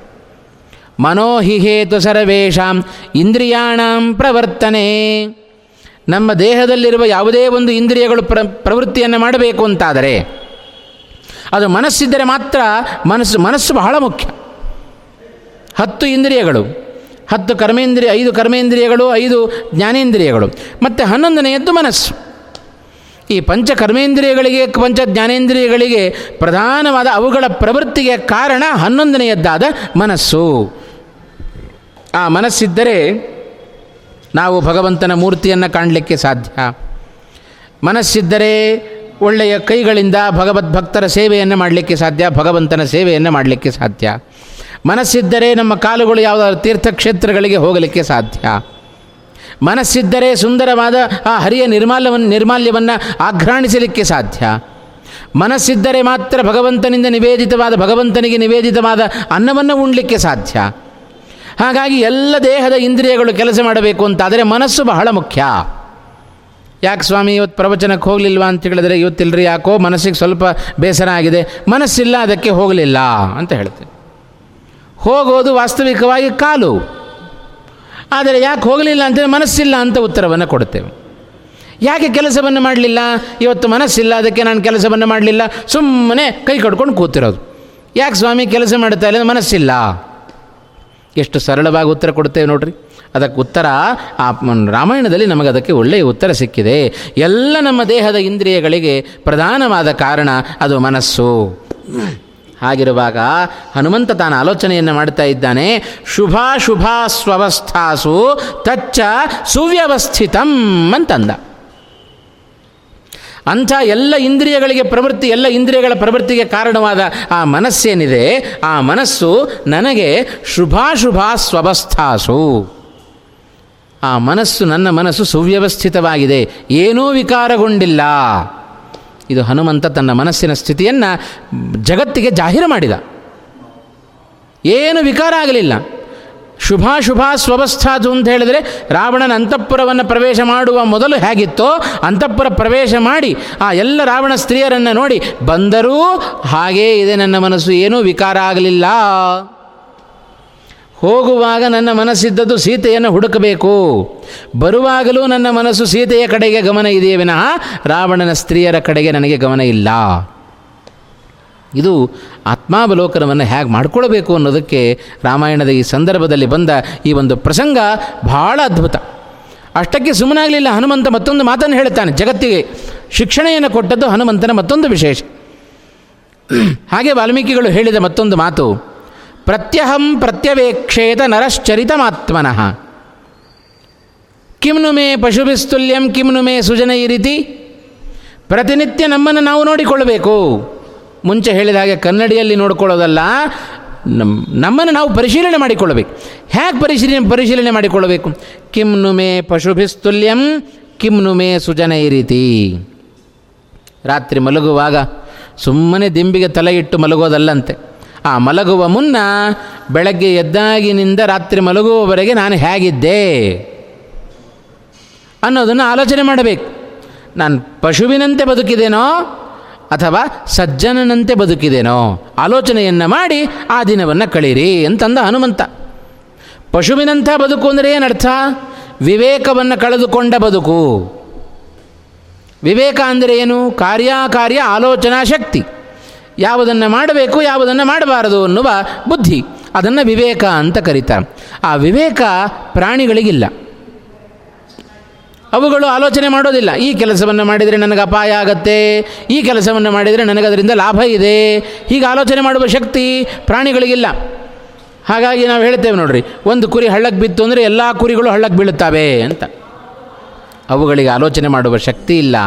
ಆದರೆ ಮಾನವ ಹಾಗೂ ಒಂದು ಕೆಲಸ ಮಾಡಬೇಕಾದ್ರೆ ನಾವೆಷ್ಟು ಆಲೋಚನೆ ಮಾಡ್ತೇವೆ ನೋಡ್ರಿ? ನಮಗೆ ವಿವೇಕ ಇದೆ. ಅದಕ್ಕೆ ಹೇಳಿದ್ದು ಮತ್ತೊಂದು ಕಡೆ, ಏಕೋ ವಿವೇಕೋ ಹ್ಯಧಿಕೋ ಮನುಷ್ಯೇ ತೇನೈವ ಹೀನ ಪಶುಭಿ ಸಮಾನ. ಆಹಾರ, ನಿದ್ರಾ, ಭಯ ಮೈಥುನಾನಿ ಸಮಾನಮೇತತ್ ಪಶುಭಿರ್ನರಾಣಾಂ. ಪಶುಗಳಿಗೂ ನರ್, ನರರಿಗೂ ಮಾನವರಿಗೂ ಸಮಾನವಾದ ಕೆಲವೊಂದು ಗುಣಗಳಿದೆ. ಆಹಾರ, ನಿದ್ರಾ, ಭಯ, ಮೈಥುನ ಇವೆಲ್ಲವೂ ಪ್ರಾಣಿಗಳಲ್ಲೂ ಉಂಟು, ಮನುಷ್ಯರಲ್ಲಿ ಉಂಟು. ಆದರೆ ಆ ಪ್ರಾಣಿಗಳಲ್ಲಿ ಇಲ್ಲದ ಒಂದು ವಿಶೇಷವನ್ನು ವಿವೇಕ ಅನ್ನುವ ವಿಶೇಷವನ್ನು ಮನುಷ್ಯನಿಗೆ ಕೊಟ್ಟಿದ್ದಾನೆ, ಪ್ರಾಣಿಗಳಿಗೆ ಕೊಡಲಿಲ್ಲ. ಹಾಗಾಗಿ ಆ ವಿವೇಕದಿಂದಲೇ ಹೀನರಾದರೆ ಆ ಪ್ರಾಣಿಗಳಿಗೂ ಮಾನವರಿಗೂ ಏನೂ ವ್ಯತ್ಯಾಸ ಇಲ್ಲ. ಅದೇ ಮಾತು ರಾಮಾಯಣದಲ್ಲಿ ಹನುಮಂತನ ಮೂಲಕ ಬರ್ತಾ ಇದೆ. ನೀವು ಬೆಳಗ್ಗೆ ಎದ್ದಾಗಿನಿಂದ ಹಿಡಿದು ರಾತ್ರಿ ಮಲಗುವವರೆಗೆ ಪಶುವಿನಂತೆ ಬದುಕಿದ್ದೀರೋ, ಅಂದರೆ ವಿವೇಕರಹಿತರಾಗಿ ಬದುಕಿದ್ದೀರೋ, ಅಥವಾ ಏನಾದರೂ ಸ್ವಲ್ಪ ಭಗವಂತನ ಬಗ್ಗೆ ಆಲೋಚನೆ ಮಾಡಿದ್ದೀರೋ ಸಜ್ಜನನಂತೆ ಬದುಕಿದ್ದೀರೋ, ಆಲೋಚನೆ ಮಾಡಿ ಮಲಗರಿ ಅಂತಂತಾನೆ ಹನುಮಂತ. ಏನಾದರೂ ವಿವೇಕರಹಿತವಾದ ಜೀವನ ನಮ್ಮಿಂದ ನಡೆದಿತ್ತು ಅಂತಾದರೆ ಪ್ರಾರ್ಥನೆ ಮಾಡಿಕೊಳ್ಳಬೇಕಂತೆ. ಸ್ವಾಮಿ, ನಾಳೆ ದಿವಸ ಹೀಗೆ ನನ್ನ ಜೀವನ ಇರದಂತೆ ಮಾಡು. ನಿನ್ನ ಬಗ್ಗೆ ಆಲೋಚನೆ ಮಾಡುವ ಶಕ್ತಿಯನ್ನು ಕೊಡು. ಭಗವದ್ಭಕ್ತರ ಸೇವೆಯನ್ನು ಮಾಡುವ ಭಾಗ್ಯವನ್ನು ಕೊಡು. ಸಜ್ಜನರಂತೆ ಬದುಕಿಸು. ಹೀಗೆ ಪ್ರಾರ್ಥನೆ ಮಾಡಿಕೊಂಡು ನಾವು ಆ ರಾತ್ರಿಯನ್ನು ಕಳಿಬೇಕು. ಇದನ್ನೇ ಆತ್ಮಾವಲೋಕನ ಮಾಡಿಕೊಳ್ಳೋದು ಅಂತ ಅರ್ಥ ಪ್ರಾ ತಪ್ಪಾಗಿದ್ದರೆ ಪಶ್ಚಾತ್ತಾಪ ಪಡಬೇಕು. ಪಶ್ಚಾತ್ತಾಪ ಪಟ್ಟು ಅದಕ್ಕೆ ಪ್ರಾಯಶ್ಚಿತ್ತ ಮಾಡಿಕೊಂಡು ನಾವು ರಾತ್ರಿಯನ್ನು ಕಳಿಬೇಕು. ಹಾಗೇ ಮಲಗಿ ಹಾಗೇ ಎದ್ದೆವು ಅಂತಾದರೆ ಮತ್ತೆ ಅದೇ ರೀತಿ ಜೀವನ ಮಾರನೇ ದಿವಸ ಹಾಗೆ ಮುಂದುವರೆಯುತ್ತೆ. ಮತ್ತು ಪಾಪಗಳನ್ನು ಮಾಡುತ್ತೇವೆ. ಆ, ದರಿದ್ರ ಭಾವಾತ್ ಪ್ರಕರೋತಿ ಪಾಪಂ ಪಾಪ ಪ್ರಭಾವಾತ್ ನರಕಂ ಪ್ರಯಾತಿ. ಆ ಪಾಪದ ಪ್ರಭಾವದಿಂದ ನರಕಕ್ಕೆ ಹೋಗ್ತೇವೆ. ಮತ್ತೆ ಪಾಪಿಗಳಾಗಿ ಭೂಲೋಕದಲ್ಲಿ ಹುಟ್ಟಬೇಕಾದಂಥ ಪ್ರಸಂಗ ಬರುತ್ತೆ. ಅದಕ್ಕೋಸ್ಕರ ಆ ಹನುಮಂತ ಹೇಳಿದ ಮಾತು ಬಹಳ ಸುಂದರವಾಗಿರತಕ್ಕಂಥ ಮಾತು ಅದನ್ನು ನಾವು ಕಾಣ್ತಾ ಇದ್ದೇವೆ. ಹಾಗಾಗಿ ಪ್ರತಿನಿತ್ಯ ತಪ್ಪದಂತೆ ನಾವು ಆತ್ಮಾವಲೋಕನವನ್ನು ಮಾಡಿಕೊಳ್ಳಬೇಕು. ಅದನ್ನು ಪ್ರತ್ಯಹಂ ಪ್ರತ್ಯವೇಕ್ಷೇತ ನರಶ್ಚರಿತಮಾತ್ಮನಃ. ಕಿಮ್ನು ಮೇ ಪಶುಭಿಸ್ತುಲ್ಯಂ ಕಿಮ್ನು ಮೇ ಸುಜನೈರಿತಿ. ಹೀಗೆ ಆ ಒಂದು ಒಳ್ಳೆಯ ಲೋಕದ ಶಿಕ್ಷಣೆಯನ್ನು ಹನುಮಂತ ತಾನು ಸಂದರ್ಭದಲ್ಲಿ ಕೊಡ್ತಾ ಇದ್ದಾನೆ ಅನ್ನೋದನ್ನು ಕೂಡ ನಾವು ಗಮನಿಸಬೇಕು. ಇಂಥ ಒಂದು ಪ್ರಾಮಾಣಿಕವಾದ ಚಿಂತನೆ ಪ್ರಾಯ ಜೀವೋತ್ತಮರಾದ ವಾಯುದೇವರಲ್ಲಿ ಬಾರದೆ ಮತ್ತು ಯಾರಲ್ಲಿಯೂ ಬರಲಿಕ್ಕೆ ಸಾಧ್ಯ ಇಲ್ಲ. ಇವತ್ತು ನಾವು ನಾವು ಹೇಳಿಕೊಳ್ಳುತ್ತೇವೆ, ಮೇಲ್ನೋಟಕ್ಕೆ ಹೊರಗಡೆ ಅಂತ. ಹಾಂ, ಪ್ರಾಮಾಣಿಕರಾಗಿದ್ದಂತೆ ತೋರಿಕೊಳ್ಳುತ್ತೇವೆ ಅಂತ. ಹನುಮಂತನಂತೆ ನಾವು ಅಂತ ಹೇಳಿಕೊಳ್ಳೋದುಂಟು ಕೆಲವರೆಲ್ಲ. ಯಾರು ಎದೆತಟ್ಟಿಕೊಂಡು ಹೇಳಿಕೊಳ್ಳಿಕ್ಕೆ ಸಾಧ್ಯ? ನನಗೆ ಮನಸ್ಸಿನಲ್ಲಿ ವಿಕಾರ ಆಗಲಿಲ್ಲ ಅಂತ ಯಾರು ಹೇಳಿಕೊಳ್ಳಿಕ್ಕೆ ಸಾಧ್ಯ ಇವತ್ತು? ಅಂಥ ಒಂದು ದಿಟ್ಟತನ ಹನುಮಂತನಿಗೆ ಬಿಟ್ಟರೆ ಮತ್ತಾರಿಗೂ ಬರಲಿಕ್ಕೆ ಸಾಧ್ಯ ಇಲ್ಲ ಜಗತ್ತಿನಲ್ಲಿ. ಎಂಥೆಂಥ ದೇವತೆಗಳೇ ಸೋತು ಹೋದರು ಅಂಥದರಲ್ಲಿ ನಮ್ಮಂಥ ಸಾಧಾರಣ ಮನುಷ್ಯರ ನಮ್ಮ ಮನಸ್ಸು ಏನೂ ಪಕ್ವ ಆಗಿಲ್ಲ ಭಗವಂತನ ಚಿಂತನೆಗಳು ಯಾವಾಗಲೂ ಬರೋದಿಲ್ಲ. ಯಾವಾಗಲೂ ದೇವರ ಪೂಜೆ ಮಾಡುವಾಗ ಒಂದು ಕ್ಷಣ ಭಾವುಕತನ ಬಂದರೆ ಹೆಚ್ಚು. ಅಂಥ ಸ್ಥಿತಿಯಲ್ಲಿರುವ ನಾವು ಎದೆತಟ್ಟಿಕೊಂಡು ಹೇಳಿಕೊಳ್ಳಿಕ್ಕೆ ಸಾಧ್ಯವೇ? ಆದರೆ ನಿಜವಾದ ಇಂಥ ಒಂದು ಪ್ರಾಮಾಣಿಕತನ ಕರ್ತವ್ಯ ಲೋಪಗಳು ನಮ್ಮಲ್ಲಿ ಮಾತ್ರ ಆಗಲಿಕ್ಕೆ ಸಾಧ್ಯವೇ ಹೊರತು ಹನುಮಂತನಲ್ಲಿ ಕರ್ತವ್ಯ ಲೋಪ ಆಗಲಿಕ್ಕೆ ಸಾಧ್ಯತೆ ಇಲ್ಲ. ಹಾಗಾಗಿ ಅತ್ಯಂತ ಪ್ರಾಮಾಣಿಕವಾಗಿ ಆತ್ಮವಿಶ್ವಾಸದಿಂದ ಹನುಮಂತ ಹೀಗೆ ಹೇಳಿಕೊಳ್ತಾ ಇದ್ದಾನೆ. ಇಲ್ಲದೆ ಹೋದರೆ ಸಾಕು ಬಾಯಿ ಮುಚ್ಚರಿ ನಿಮ್ಮದೆಲ್ಲ ಗೊತ್ತು ನಮಗೆ ಅಂತಂದು ಬಿಡ್ತಾರೆ ಯಾರಾದರೂ ಹನುಮಂತನ ಬಗ್ಗೆ ಬಿಟ್ಟು ಮಾಡಿ ತೋರಿಸಲಿ? ತೋರಿಸುವ ಧೈರ್ಯವೂ ಇಲ್ಲ, ತೋರಿಸಲಿಕ್ಕೆ ಆಗೋದೂ ಇಲ್ಲ. ಎಂದೂ ತಪ್ಪಿ ನಡೆದವ ಅಲ್ಲ ಹನುಮಂತ. ರಾಮನ ನಿಷ್ಠೆ, ಸ್ವಾಮಿ ನಿಷ್ಠೆ ಅಷ್ಟು ಉತ್ತಮ ಮಟ್ಟದಲ್ಲಿ ಹನುಮಂತನಲ್ಲಿದೆ ಅನ್ನೋದನ್ನು ಹೆಚ್ಚು ಹೆಚ್ಚಿಗೂ ನಾವು ಗಮನಿಸ್ತಾ ಬಂದಿದ್ದೇವೆ. ಆದ್ದರಿಂದ ಹನುಮಂತನ ಈ ಒಂದು ಪ್ರಾಮಾಣಿಕವಾದ ಚಿಂತನೆಯನ್ನು ಕೆಲವರು ದುರ್ಬಳಕೆ ದುರ್ಬಳಕೆ ಮಾಡಿಕೊಳ್ಳೋದುಂಟು. ಮಾಡಿಬಿಡೋದು, ಕೆಟ್ಟ ಕೆಲಸ ಮಾಡಿಬಿಡೋದು. ಏ, ಎಲ್ರಿ, ಏನು ನಾನು ಮನಸ್ಸಿನಲ್ಲಿ ಏನು ವಿಕಾರ ಆಗಿಲ್ಲ ರೀ ಏನೋ ನೋಡಿಬಿಟ್ಟೆ, ಮಾಡಿಬಿಟ್ಟೆ. ಯಾಕೆ ಹನುಮಂತ ಮಾಡಿದ್ದಲ್ವ ಹಾಗೆ? ಹಾಗೆ ಈ ಹನುಮಂತನ ಚಿಂತನೆಯನ್ನು ನಮ್ಮಂಥವರು ದುರ್ಬಳಕೆ ಮಾಡಿಕೊಳ್ಳೋದುಂಟು. ಆದರೆ ಯಾರೂ ಎದುತಟ್ಟಿಕೊಂಡು ಹೇಳಿಕೊಳ್ಳಿಕ್ಕಾಗೋದಿಲ್ಲ, ಮನಸ್ಸಿನಲ್ಲಿ ವಿಕಾರ ಆಗಿಲ್ಲ ಅಂತ ಯಾರೂ ಕೂಡ ಹೇಳಿಕೊಳ್ಳಿಕ್ಕೆ ಸಾಧ್ಯ ಇಲ್ಲ. ಯಾಕೆಂದರೆ ಅಷ್ಟು ದುರ್ಬಲವಾಗಿದೆ ನಮ್ಮ ಮನಸ್ಸು. ಭಾಳ ಚಂಚಲ. ಮತ್ತೊಬ್ಬರು ಹೇಳಿದರೆ ಸಿಟ್ಟು ಬರುತ್ತೆ ನಮಗೆ. ನಿಮ್ಮ ಮನಸ್ಸು ಬಹಳ ದುರ್ಬಲ ಆಗಿದೆ ಅಂತ ಹೇಳಿದರೆ ಸಿಟ್ಟು ಬರುತ್ತೆ. ಅದಕ್ಕೆ ನಮ್ಮನ್ನು ನಾವೇ ಪರೀಕ್ಷೆ ಮಾಡಿಕೊಳ್ಳೋಣ. ಅದೇ ಹನುಮಂತ ಹೇಳಿದ್ದು, ನಿಮ್ಮನ್ನು ನೀವು ಪರೀಕ್ಷೆ ಮಾಡಿಕೊಳ್ಳ್ರಿ ಜಪ ಕೂತಾಗ ಗೊತ್ತಾಗುತ್ತೆ ನಮಗೆ. ಗಾಯತ್ರಿ ಜಪವನ್ನು ಅಥವಾ ಇತರ ಮಂತ್ರಗಳ ಜಪವನ್ನು ಮಾಡುವಾಗ ನಮಗೆ ಅದರ ಅನುಭವ ಆಗುತ್ತೆ. ಪ್ರತಿನಿತ್ಯ ಹತ್ತೇ ಗಾಯತ್ರಿ ಮಾಡುವವ ಒಂದು ದಿವಸ ನೂರ ಎಂಟು ಮಾಡಲಿಕ್ಕೆ ಕೂತರೆ ಹತ್ತಾದ ಕೂಡಲೇ ಅವನ ಮನಸ್ಸು ಹೇಳಿ ಹೇಳಲಿಕ್ಕೆ ಶುರು ಮಾಡುತ್ತೆ. ಏಳು ಏಳು ಏಳು ಅಂತ ಎಬ್ಬಿಸ್ಲಿಕ್ಕೆ ಶುರು ಮಾಡುತ್ತೆ. ಇನ್ನು ಸಾವಿರ ಗಾಯತ್ರಿ ಮಂತ್ರ ಜಪ ಮಾಡೋದಲ್ಲಿ? ಪ್ರತಿನಿತ್ಯ ನೂರ ಎಂಟು ಬೇರೆ ಬೇರೆ ಮಂತ್ರಗಳ ಜಪವನ್ನು ಮಾಡೋದಲ್ಲಿ? ಸಾಧ್ಯವೇ ಇಲ್ಲ. ಅಷ್ಟು ನಮಗೆ ಮನಸ್ಸು ಚಂಚಲ. ಒಂದು ಕ್ಷಣ ಎಲ್ಲಿರುತ್ತೆ ಮತ್ತೊಂದು ಕ್ಷಣದಲ್ಲಿ ಬೇರೆ ಕಡೆ ಹೊರಟು ಹೋಗುತ್ತೆ ಆ ಮನಸ್ಸಿನ ಚಾಂಚಲ್ಯನ ಚಾಂಚಲ್ಯದ ಅನುಭವ ನಮಗೆ ಬಹಳ ಚೆನ್ನಾಗಿದೆ. ಹಾಗಾಗಿ ಹನುಮಂತನಂತೆ ನಾವು ಅಂತ ಸರ್ವತಾ ಹೇಳಿಕೊಳ್ಳಿಕ್ಕೆ ಸಾಧ್ಯ ಇಲ್ಲ. ಹನುಮಂತ ತನ್ನ ಮೇಲೆ ತನಗೆ ಆತ್ಮವಿಶ್ವಾಸ ತುಂಬ ಪರಿಪೂರ್ಣ ಇದೆ. ನಮ್ಮ ಮೇಲೆ ನಮಗೆ ವಿಶ್ವಾಸ ಇಲ್ಲ. ಹಾಗಾಗಿ ಆ ಹನುಮಂತನ ಚಿಂತನೆಯನ್ನು ನಾವು ಆದರ್ಶವಾಗಿ ನಮ್ಮ ಧರ್ಮ ಮಾರ್ಗಕ್ಕೆ ನಾವು ಮಾರ್ಗದರ್ಶಕವನ್ನಾಗಿ ತೆಗೆದು ತೆಗೆದುಕೊಳ್ಳಬೇಕೇ ವಿನಃ ಅದನ್ನು ದುರ್ಬಳಕೆಯನ್ನು ಸರ್ವಥಾ ನಾವು ಮಾಡಿಕೊಳ್ಳಬಾರದು. ಇದೆಲ್ಲ ರಾಮಾಯಣ ನಮಗೆ ಕೊಡ್ತಕ್ಕಂಥ ಸನ್ ಸಂದೇಶಗಳಿದು. ಹೀಗೆ ಹನುಮಂತ ಸಮುದ್ರವನ್ನು ಉಲ್ಲಂಘನೆ ಮಾಡುವುದರ ಮೂಲಕ ತನ್ನ ದೈಹಿಕ ಬಲ ಎಷ್ಟಿದೆ ತೋರಿಸಿಕೊಟ್ಟ. ಸುರಸೆಯನ್ನು ಗೆದ್ದು ಬಂದಾಗ. ಸಿಂಹಿಕೆಯನ್ನು ಸಂಹಾರ ಮಾಡಿದಾಗ, ಲಂಕಿಣಿಗೆ ಗುದ್ದನ್ನು ಕೊಟ್ಟಾಗ, ಇದೆಲ್ಲ ದೈಹಿಕ ಬಲದ ಒಂದು ಪ್ರದರ್ಶನ. ಹನುಮಂತ ತೋರಿದ ಉತ್ತಮವಾಗಿರತಕ್ಕಂಥ ದೈಹಿಕ ಬಲ. ಹಾಗೆ ಮಾನಸಿಕವಾದ ಬಲವು ಎಷ್ಟಿದೆ ಅನ್ನೋದನ್ನು ಈಗ ತೋರಿಸಿಕೊಟ್ಟ ಹನುಮಂತ. ಅದಕ್ಕೆ ಶ್ರೀಮದಾಚಾರ್ಯರು ತಾತ್ಪರ್ಯ ಪ್ರಾರಂಭದಲ್ಲಿ ಒಂದು ಮಾತು ಹೇಳಿದರು. ರಾಮಾಯ ಶಾಶ್ವತ ಸುವಿಸ್ತೃತ ಷಡ್ಗುಣಾಯ ಸರ್ವೇಶ್ವರಾಯ ಬಲ ವೀರ್ಯ ಮಹಾರಣವಾಯ. ಮೊನ್ನೆ ದಿವಸ ಹೇಳಿದೆ ನಾನು ಷಡ್ಗುಣಗಳಲ್ಲಿ ಇವೆರಡು ಗುಣಗಳು ಬಲವೀರ್ಯಗಳು ಸೇರಿದರೂ ಅದನ್ನು ಪ್ರತ್ಯೇಕವಾಗಿ ಎತ್ತಿ ಹಿಡಿದು ಹನುಮಂತ ತಾನು ರಾಮನನ್ನು ಸ್ತೋತ್ರ ಮಾಡಿದ. ಯಾಕೆ ಅಂದರೆ ಏನು ಈ ಕೆಲಸವನ್ನು ಮಾಡಲಿಕ್ಕೆ ಹೊರಟಿದ್ದೇನೆ? ಈ ಕೆಲಸಕ್ಕೆ ಬೇಕಾದ್ದು ಆತ್ಮಸ್ಥೈರ್ಯ, ಆತ್ಮಬಲ, ದೈಹಿಕವಾದ ಬಲ, ಎರಡೂ ಬೇಕು. ಆ ಎರಡನ್ನು ಕೊಡು ಅಂತ ವಿಶೇಷವಾಗಿ ಭಗವಂತನಲ್ಲಿ ಪ್ರಾರ್ಥನೆಯನ್ನು ಮಾಡಿಕೊಂಡ. ಆ ಎರಡನ್ನು ಬಹಳ ಚೆನ್ನಾಗಿ ತೋರಿಸಿಕೊಟ್ಟಿದ್ದಾನೆ ಹನುಮಂತ. ಆ ಸಮುದ್ರವನ್ನು ಉಲ್ಲಂಘನೆ ಮಾಡುವ ಅಷ್ಟು ದೀರ್ಘ ಶರೀರವನ್ನು ಪಡೆದುಕೊಂಡದ್ದು. ಇಲ್ಲಿ ಆತ್ಮಸ್ಥೈರ್ಯವನ್ನು ಎಷ್ಟು ಆತ್ಮಬಲ ಇದೆ ಅನ್ನೋದನ್ನು ಈ ಒಂದು ಆ ರಾವಣನ ಅಂತಃಪುರ ಪ್ರವೇಶ ಮಾಡಿ ಬಂದು ಆತ್ಮಾವಲೋಕನವನ್ನು ಮಾಡಿಕೊಳ್ಳುವುದರ ಮೂಲಕ ಲೋಕಕ್ಕೆ ಆದರ್ಶವನ್ನು ತೋರಿದ ಆ ಹನುಮಂತನ ಸ್ಥಿತಿಯನ್ನು ಕಂಡಾಗ ಎತ್ ಎಷ್ಟು ಆತ್ಮಬಲ ಅದು ಹನುಮಂತನಿಗಿದೆ ಅನ್ನೋದನ್ನು ಕೂಡ ನಾವು ಗಮನಿಸಲಿ ಗಮನಿಸಲಿಕ್ಕೆ ಸಾಧ್ಯತೆ ಇದೆ. ಈ ಎರಡು ಪ್ರಸಂಗ, ಅವನ ದೇಹಬಲ, ಆತ್ಮಬಲ, ಇವೆರಡೂ ಕೂಡ ಅತ್ಯಂತ ಸುದೃಢವಾಗಿದೆ ಅನ್ನೋದಕ್ಕೆ ಇವುಗಳೇ ಸಾಕ್ಷಿ ಅಂತ ನಾವು ಅರ್ಥವನ್ನು ಮಾಡಿಕೊಳ್ಳಿಕ್ಕೆ ಸಾಧ್ಯತೆ ಇದೆ. ಇಂಥ ಹನುಮಂತ ಮಾರ್ಗಮಾಣ ಬಹಿಶ್ಚಾಂತಹ ಎರಡೂ ಕಡೆಯೂ ಕೂಡ ಅವರ ಲಂಕಾಪಟ್ಟಣದ ಒಳಗೆ ಹೊರಗೆ ತಾನು ಸೀತೆಯನ್ನು ಚೆನ್ನಾಗಿ ಹುಡುಕ್ತಾ ಇದ್ದಾನೆ. ಹನುಮಂತನ ದೃಷ್ಟಿಯಲ್ಲಿ ಯಾಕೆ ಹೀಗೆ ರಾವಣನ ಅಂತಃಪುರವನ್ನು ಪ್ರವೇಶ ಮಾಡಿದ? ಪ್ರವೇಶವನ್ನು ಮಾಡಬೇಕು ಯಾಕೆ? ಮತ್ತೆ ಆತ್ಮಾವಲೋಕನದ ನಟನೆ ಯಾಕೆ? ಅಲ್ಲಿ ಹೋಗದೇನೆ ಇದ್ದರೆ ಇಷ್ಟು ಸುಲಭವಾಗಿ ಹನುಮಂತನ ಮೇಲೆ ನಮಗೆ ಯಾವ ಸಂಶಯಗಳು ಕೂಡ ಬರ್ತಾ ಇರಲಿಲ್ಲ ಅಂತ. ಯಾಕೆ ಹಾಗೆ ಮಾಡಿದ ಅಂದರೆ ಹನುಮಂತನ ನಡೆಗೆ ಮತ್ತೊಂದು ಅರ್ಥ ಇದೆ. ಕೇವಲ ತನ್ನನ್ನು ತಾನು ಲೋಕ, ಲೋಕಕ್ಕೆ ಈ ರೀತಿಯಾಗಿ ಪ್ರದರ್ಶನ ಮಾಡಿ ಮಾಡಿಕೊಳ್ಳೋದಷ್ಟೇ ಹನುಮಂತನ ಉದ್ದೇಶ ಅಲ್ಲ. ಅದರ ಜೊತೆಗೆ ಸೀತೆಯ ವ್ಯಕ್ತಿತ್ವವನ್ನು ಜಗತ್ತಿಗೆ ತಿಳಿಸಬೇಕಾಗಿದೆ. ಏನಾದರೂ ಒಂದು ವೇಳೆ ಹನುಮಂತ ಲಂಕಾಪಟ್ಟಣ, ಆ ಒಂದು ರಾವಣನ ಅಂತಃಪುರವನ್ನು ಪ್ರವೇಶ ಮಾಡದೇ ಇದ್ದಿದ್ದರೆ ಓ ಬಹುಶಃ ಪ್ರಾಯ ಸೀತೆ ರಾವಣನ ಅಂತಃಪುರದಲ್ಲಿರ್ತಾಳೋ ಏನೋ ಇದ್ದಳೋ ಏನೋ, ರಾವಣ ಅಲ್ಲಿ ತೊಗೊಂಡೋಗಿ ಇಟ್ಕೊಂಡ್ಬಿಟ್ಟಿದ್ನೋ ಏನೋ. ನಮಗೆ ದೋಷವನ್ನೇ ಹುಡುಕುವ ಬುದ್ಧಿ ನಮ್ಮದು. ನಮ್ಮಂಥವರಿಗೆ ಸಹಜವಾಗಿ ಇಂಥ ಪ್ರಶ್ನೆಗಳು ಉದ್ಭವ ಆಗಿಬಿಡುತ್ತವೆ ಲೋಕದಲ್ಲಿ. ಸೀತೆಯ ಬಗ್ಗೆ ಎಂದೂ ಯಾರೂ ಚಕಾರ ಎತ್ತಬಾರದು. ಇದು ಆ ಸೀತಾರಾಮನ ಮೇ, ರಾಮರ ಮೇಲೆ ಹನುಮಂತನಿಗಿದ್ದ ಭಕ್ತಿ ಹೆಜ್ಜೆ ಹೆಜ್ಜೆಗೂ ಅವರಿಬ್ಬರನ್ನು ಲೋಕಕ್ಕೆ ಹೇಗೆ ತೋರಿಸಿಕೊಟ್ಟ ಹನುಮಂತ?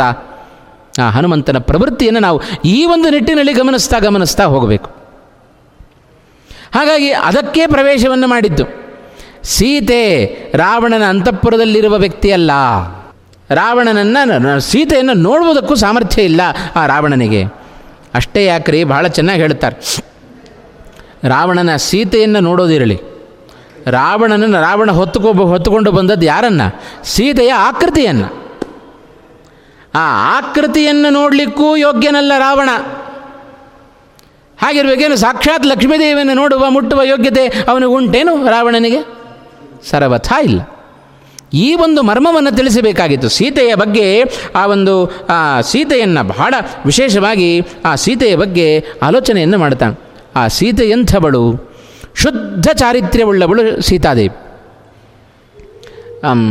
ರಾಮ ನಾವು ಸ್ವಲ್ಪ ಹಿಂದಕ್ಕೆ ಹೋದರೆ ಅಯೋಧ್ಯಾಕಾಂಡಕ್ಕೆ ಹೋದರೆ, ಕಾಡಿಗೆ ಹೋಗ್ತೇನೆ ಅಂತ ಹೇಳಲಿಕ್ಕೆ ಹೋದಾಗ, ಸೀತೆಯ ಬಳಿಯಲ್ಲಿ ರಾಮಚಂದ್ರ ಕಾಡಿಗೆ ಹೋಗ್ತೇನೆ ಅಂತ ಹೇಳಲಿಕ್ಕೆ ಹೋದಾಗ, ಆ ಸೀತಾರಾಮರ ಸಂಭಾಷಣೆ ಎಷ್ಟು ಅನ್ಯೋನ್ಯತೆ ಇದೆ ಅವರಿಬ್ಬರಲ್ಲಿ ಅನ್ನೋದನ್ನು ಬಹಳ ಸ್ಪಷ್ಟವಾಗಿ ನಮಗೆ ಅಯೋಧ್ಯಾಕಾಂಡ ತಿಳಿಸಿಕೊಡುತ್ತೆ.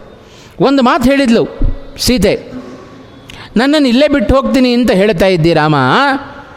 ನಾನು ನಿನ್ನ ಧರ್ಮಪತ್ನಿ. ನೀನು ಎಲ್ಲೋ ನಾನಲ್ಲೇ. ಹಾಗಾಗಿ ನೀನು ಅವ ಹೇಳಿದ ರಾಮಚಂದ್ರ, ಕಾಡು ಅಂದರೆ ತಿಳಿದ ಹಾಗಿಲ್ಲ ಅದು. ಮಳೆ, ಚಳಿ, ಬಿಸಿಲು ಎಲ್ಲವೂ ಇರುತ್ತವೆ. ಬಂಡೆಗಳ ಮೇಲೆ ಮಲ್ಕೊಳ್ಬೇಕಾಗತ್ತೆ. ಮುಳ್ಳುಗಳ ಮೇಲೆ ಮುಳ್ಳುಗಳ ಮೇಲೆ ನಡಿಬೇಕಾಗತ್ತೆ. ಹೀಗೆಲ್ಲ ಕಾಡಿನ ಪರಿಚಯವನ್ನು ರಾಮಚಂದ್ರ ಮಾಡಿಸಿಕೊಟ್ಟ. ಅದಕ್ಕೆ ಸೀತೆ ಏನು ಹೇಳಬೇಕು? ನೀನೇ ಹಾಗಿರುತ್ತಿ ಅಂತಾದ ಮೇಲೆ ನಾನು ಇನ್ನು ಹೇಗಿರಬೇಕು. ನೀನು ಹೇಗೋ ನಾನು ಹಾಗೆ ಅಂತಂದುಬಿಟ್ರು. ಇಷ್ಟು ರಾಮನ ಮೇಲೆ ಅತಿಯಾದ ವಿಶ್ವಾಸ. ರಾಮ ಮಲಗಿದರೆ ಅವಳು ಮಲಗೋದು. ರಾಮ ಸುಖಪಟ್ಟರೆ ಅವಳು ಸುಖ ಪಡೋದು ರಾಮನ ದುಃಖದಲ್ಲಿ ಅವಳು ಭಾಗಿಯಾಗ್ತಾಳೆ ಸೀತೆಯನ್ನು ಕಳೆದುಕೊಂಡ ದುಃಖದಲ್ಲಿ ರಾಮಚಂದ್ರ ಇದ್ದರೆ ರಾಮನನ್ನು ಕಳೆದುಕೊಂಡ ದುಃಖದಲ್ಲಿ ಸೀತೆಯೋ ಇದ್ದಾಳೆ. ದುಃಖದಲ್ಲಿಯೂ ಸಮಾನತೆ, ಸುಖದಲ್ಲಿಯೂ ಸಮಾನತೆ, ಎಲ್ಲದರಲ್ಲಿಯೂ ಸಮಾನತೆ. ಹೀಗೆ ಅತ್ಯಂತ ಉತ್ತಮವಾದ, ಅದೇ ಬಾಲಕಾಂಡದ ಕೊನೆಯಲ್ಲಿ ಅವರಿಬ್ಬರ ದಾಂಪತ್ಯವನ್ನು ವರ್ಣನೆ ಮಾಡಿದರು ವಾಲ್ಮೀಕಿಗಳು. ಸೀತಾರಾಮರ ಹಾಗೆ ದಾಂಪತ್ಯವನ್ನು ಜಗತ್ತಿನಲ್ಲಿ ಮತ್ತಾರೂ ನಡೆಸಲಿಕ್ಕೆ ಸಾಧ್ಯ ಇಲ್ಲ. ಇವ ಸ್ವಲ್ಪ ಪ್ರೀತಿ ತೋರಿಸಿದ, ಅದಕ್ಕಿಂತ ಹೆಚ್ಚು ಪ್ರೀತಿ ಸೀತೆ ತೋರಿಸೋದು. ಸೀತೆಗಿಂತ ಹೆಚ್ಚು ಪ್ರೀತಿ ರಾಮ ತೋರಿಸೋದು. ಇವನಿಗಿಂತ ಹೆಚ್ಚು ಪ್ರೀತಿ ಅವಳು ಅವಳು ತೋರಿಸೋದು. ಹೀಗೆ ಅವರಿಬ್ಬರ ಆ ಅನ್ಯೋನ್ಯತೆ ಬಹಳ ಉತ್ತಮ ಮಟ್ಟದ್ದು. ಆದರ್ಶವಾದ ದಂಪತಿಗಳು ಅಂದರೆ ಸೀತಾರಾಮರು ಎಂಬುದಾಗಿ ಬಾಲಕಾಂಡದ ಅಂತ್ಯಕಾಂಡ, ಅಂತ್ಯಭಾಗದಲ್ಲಿ ಅದನ್ನು ನಾವು ಕಾಣ್ತಾ ಇದ್ದೇವೆ. ಇಂಥ ಶುದ್ಧವಾದ, ಎಂಥ ವಿಷಮ ಪರಿಸ್ಥಿತಿಯೇ ಬರಲಿ, ರಾಮನನ್ನು ಬಿಟ್ಟು ಒಂದು ಅರೆಗಳಿಗೆ ಇರದ ವ್ಯಕ್ತಿ ಅವಳು ಸೀತೆ. ಅಂಥದರಲ್ಲಿ ರಾವಣನ ಅಂತಃಪುರದಲ್ಲಿ ಸುಖ ಪಡಲಿಕ್ಕೆ ಸಾಧ್ಯ ಏನು? ಸರ್ವಥಾ ಸೀತೆಯಲ್ಲಿರೋದಿಲ್ಲ. ಇದನ್ನು ಜಗತ್ತಿಗೆ ತಿಳಿಸ್ಕೊಡ್ಬೇಕಾಗಿತ್ತು. ಯಾರೂ ಸಂಶಯ ಪಡಬೇಡ್ರಿ ಸೀತಾದೇವಿ ಮೇಲೆ. ಅಷ್ಟು ಪರಿಶುದ್ಧವಾದ ಶೀಲ ಅದು ನಡತೆ, ಅದು ಸೀತೆಯಲ್ಲಿದೆ ಅನ್ನೋದನ್ನು ತೋರಿಸ್ಲಿಕ್ಕೋಸ್ಕರ ಹನುಮಂತ ಅಂತಃಪುರವನ್ನು ಪ್ರವೇಶ ಮಾಡಿದ್ದೇ ವಿನಃ ತನಗೆ ಕಾಮದ ಒಂದು ಅಭಿಲಾಷೆ ಇದೆ, ಅದರಿಂದ ಪ್ರವೇಶ ಮಾಡಿದ್ದೇನೆ ಅಂತ. ಅವನಲ್ಲಿಯೂ ದೋಷ ಹುಡುಕ್ಲಿಕ್ಕಿಲ್ಲ, ಸೀತೆಯಲ್ಲಿಯೂ ದೋಷ ಹುಡುಕ್ಲಿಕ್ಕಿಲ್ಲ. ಇಂಥ ಒಂದು ಉತ್ತಮವಾದ ನಡೆಗಳನ್ನು ಅನೋ, ಹೀಗೆ ಆ ರಾಮಾಯಣವನ್ನು ಅನೇಕ ರೀತಿಯಲ್ಲಿ ಆ ವ್ಯಕ್ತಿಗಳ ಪಾತ್ರ ಚಿತ್ರಣಗಳನ್ನು ನಾವು ಹುಡುಕಲಿಕ್ಕೆ ಸಾಧ್ಯತೆ ಇದೆ. ಅಂಥ ಒಂದು ಸೀತೆ, ಇಂಥ ಸೀತೆಯನ್ನು ಬಲಾತ್ಕರಿಸುವ ಯೋಗ್ಯತೆ, ಆದ ಒಂದು, ಆ ಒಂದು ಎದೆಗಾರಿಕೆ ರಾವಣನಿಗೆ ಬರಲಿಕ್ಕೆ ಸಾಧ್ಯತೆ ಏನು? ಸರ್ವಥಾ ಸಾಧ್ಯ ಇಲ್ಲ. ಅದು ಅವ ಹೊತ್ತುಕೊಂಡು ಬಂದದ್ದು ಸೀತೆಯನ್ನು ಅಲ್ಲ, ಸೀತೆಯ ಆಕೃತಿಯನ್ನು ಹೊತ್ತುಕೊಂಡು ಬಂದಿದ್ದಾನೆ ರಾವಣ. ಆದ್ದರಿಂದ ಇಂಥ ಸೀತಾಕೃತಿಯೇ ವಾದರಾಜರು ಒಂದು ಮಾತು ಹೇಳುತ್ತಾರೆ. ಸೀತಾ ಪ್ರತಿಕೃತಿಶ್ಚಾಪಿ, ಯದಾ ರಕ್ಷೋ ಭಯಂಕರೀ. ಇಡೀ ರಾಕ್ಷಸರ ಕುಲಕ್ಕೇನೆ ಭಯಂಕರವಾಗಿತ್ತು ಸೀತೆಯ ಆಕೃತಿ. ತದಾ ಸಾಕ್ಷಾನ್ ಮಹಾಲಕ್ಷ್ಮಿ ಕಿಂ ನ ನ ರಕ್ಷೋ ಭಯಂಕರಿ. ಆ ಸೀತೆಯ ಆಕೃತಿಯೇ ರಾಕ್ಷಸರಿಗೆ ಇಷ್ಟು ಭಯಾನಕವಾಗಿರಬೇಕಾದರೆ ಸಾಕ್ಷಾತ್ ಲಕ್ಷ್ಮೀದೇವಿ ಭಯಾನಕದ ಅಲ್ ಭಯಾನಕ ಅಲ್ಲೇನು? ಅಷ್ಟು ಭಯಂಕರಳಾಗಿದ್ದಾಳೆ ಲಕ್ಷ್ಮೀದೇವಿ ದುಷ್ಟರ ಪಾಲಿಗೆ. ಅಂಥ ಸೀತೆಯನ್ನು ಮುಟ್ಲಿಕ್ಕೆ ಸಾಧ್ಯವೋ ರಾವಣ? ದರ್ಶನ ಮಾಡಲಿಕ್ಕೆ ಸಾಧ್ಯವೋ? ನೇರವಾಗಿ ದಿಟ್ಟಿಸಿ ನೋಡಲಿಕ್ಕೆ ಸಾಧ್ಯವೋ? ಸಾಧ್ಯ ಇಲ್ಲ. ಅಂಥ ಒಂದು ವಿಶೇಷವಾದ ಸೀತೆ ಆ ಸೀತೆಯನ್ನು ಹೇಗೆ ಚಿತ್ರಣ ಕೊಡಬೇಕು ಲೋಕಕ್ಕೆ? ಕೇವಲ ಇಬ್ಬ ರಾಮನ ಅನುಗ್ರಹಕ್ಕೆ ಮಾತ್ರ ಪಾತ್ರ ಪಾತ್ರನಾದವನಲ್ಲ. ಎಲ್ಲ ಮುಗಿದ ಮೇಲೆ ಹೇಳ್ತಾರೆ ನೋಡ್ರಿ. ರಾಮಚಂದ್ರ ಸೀತೆಯ ಕೈಯಲ್ಲಿ ಹಾರವನ್ನು ಕೊಟ್ಟ. ನಿನಗೆ ಯಾರು ಅತ್ಯಂತ ಪ್ರೀತಿ ಪಾತ್ರರು ಅವರಿಗೆ ಈ ಹಾರವನ್ನು ಹಾಕು. ನೇರವಾಗಿ ಹನುಮಂತನ ಕೊರಳಿಗೆ ಹಾಕಿದಳಂತೆ. ಸೀತಾದೇವಿ, ಯಾಕೆ ಅಂದರೆ ಇಷ್ಟೆಲ್ಲ ಕಾರ್ಯ ಮಾಡಿದ್ದಾನೆ ಹನುಮ ಹನುಮಂತ. ಹೇಗೆ ಸೀತಾರಾಮರನ್ನು ಜಗತ್ತಿಗೆ ತೋರಿಸಿಕೊಟ್ಟಿದ್ದಾನೆ. ಸರ್ವೋತ್ತಮನಾದ ಜಗತ್ಕರ್ತೃವಾದ ಅವೆಯಲ್ಲಿ ಜಗಜ್ಜನಕನಾದ ರಾಮಚಂದ್ರ, ಜಗಜ್ಜನನಿಯಾದ ಸೀತೆ, ಇವರ ಬೆನ್ನ ಚೆನ್ನಾಗಿ ಚಿತ್ರಣ ಮಾಡಿಕೊಟ್ಟ ವ್ಯಕ್ತಿ ಅವ ಹನುಮಂತ. ಹಾಗಾಗಿ ಆ ಸೀತಾ ಮತ್ತು ರಾಮ ಇವರಿಬ್ಬರ ಪ್ರೀತಿಗೂ ಪಾತ್ರನಾದ ವ್ಯಕ್ತಿ ಅವ ಹನುಮಂತ. ಯಾಕೆ ಅಂದರೆ ಇಂಥಿಂಥ ಕೆಲಸಗಳನ್ನು ಹನುಮಂತ ಮಾಡಿದ್ದಾನೆ. ನಮ್ಮ ಇದು ಆಲೋಚನೆಗೂ ಬರೋದಿಲ್ಲ. ಇಂಥಿಂಥ ಕೆಲಸಗಳನ್ನು ಮಾಡಬೇಕು. ಇಷ್ಟು ಉದಾತ್ತವಾದ ದೊಡ್ಡ ಮಟ್ಟದ ಆಲೋಚನೆಗಳು ಸಣ್ಣ ಮನಸ್ಸಿನ ನಮ್ಮಂಥವರಿಗೆ ಬರಲಿಕ್ಕೆ ಸಾಧ್ಯ ಇಲ್ಲ.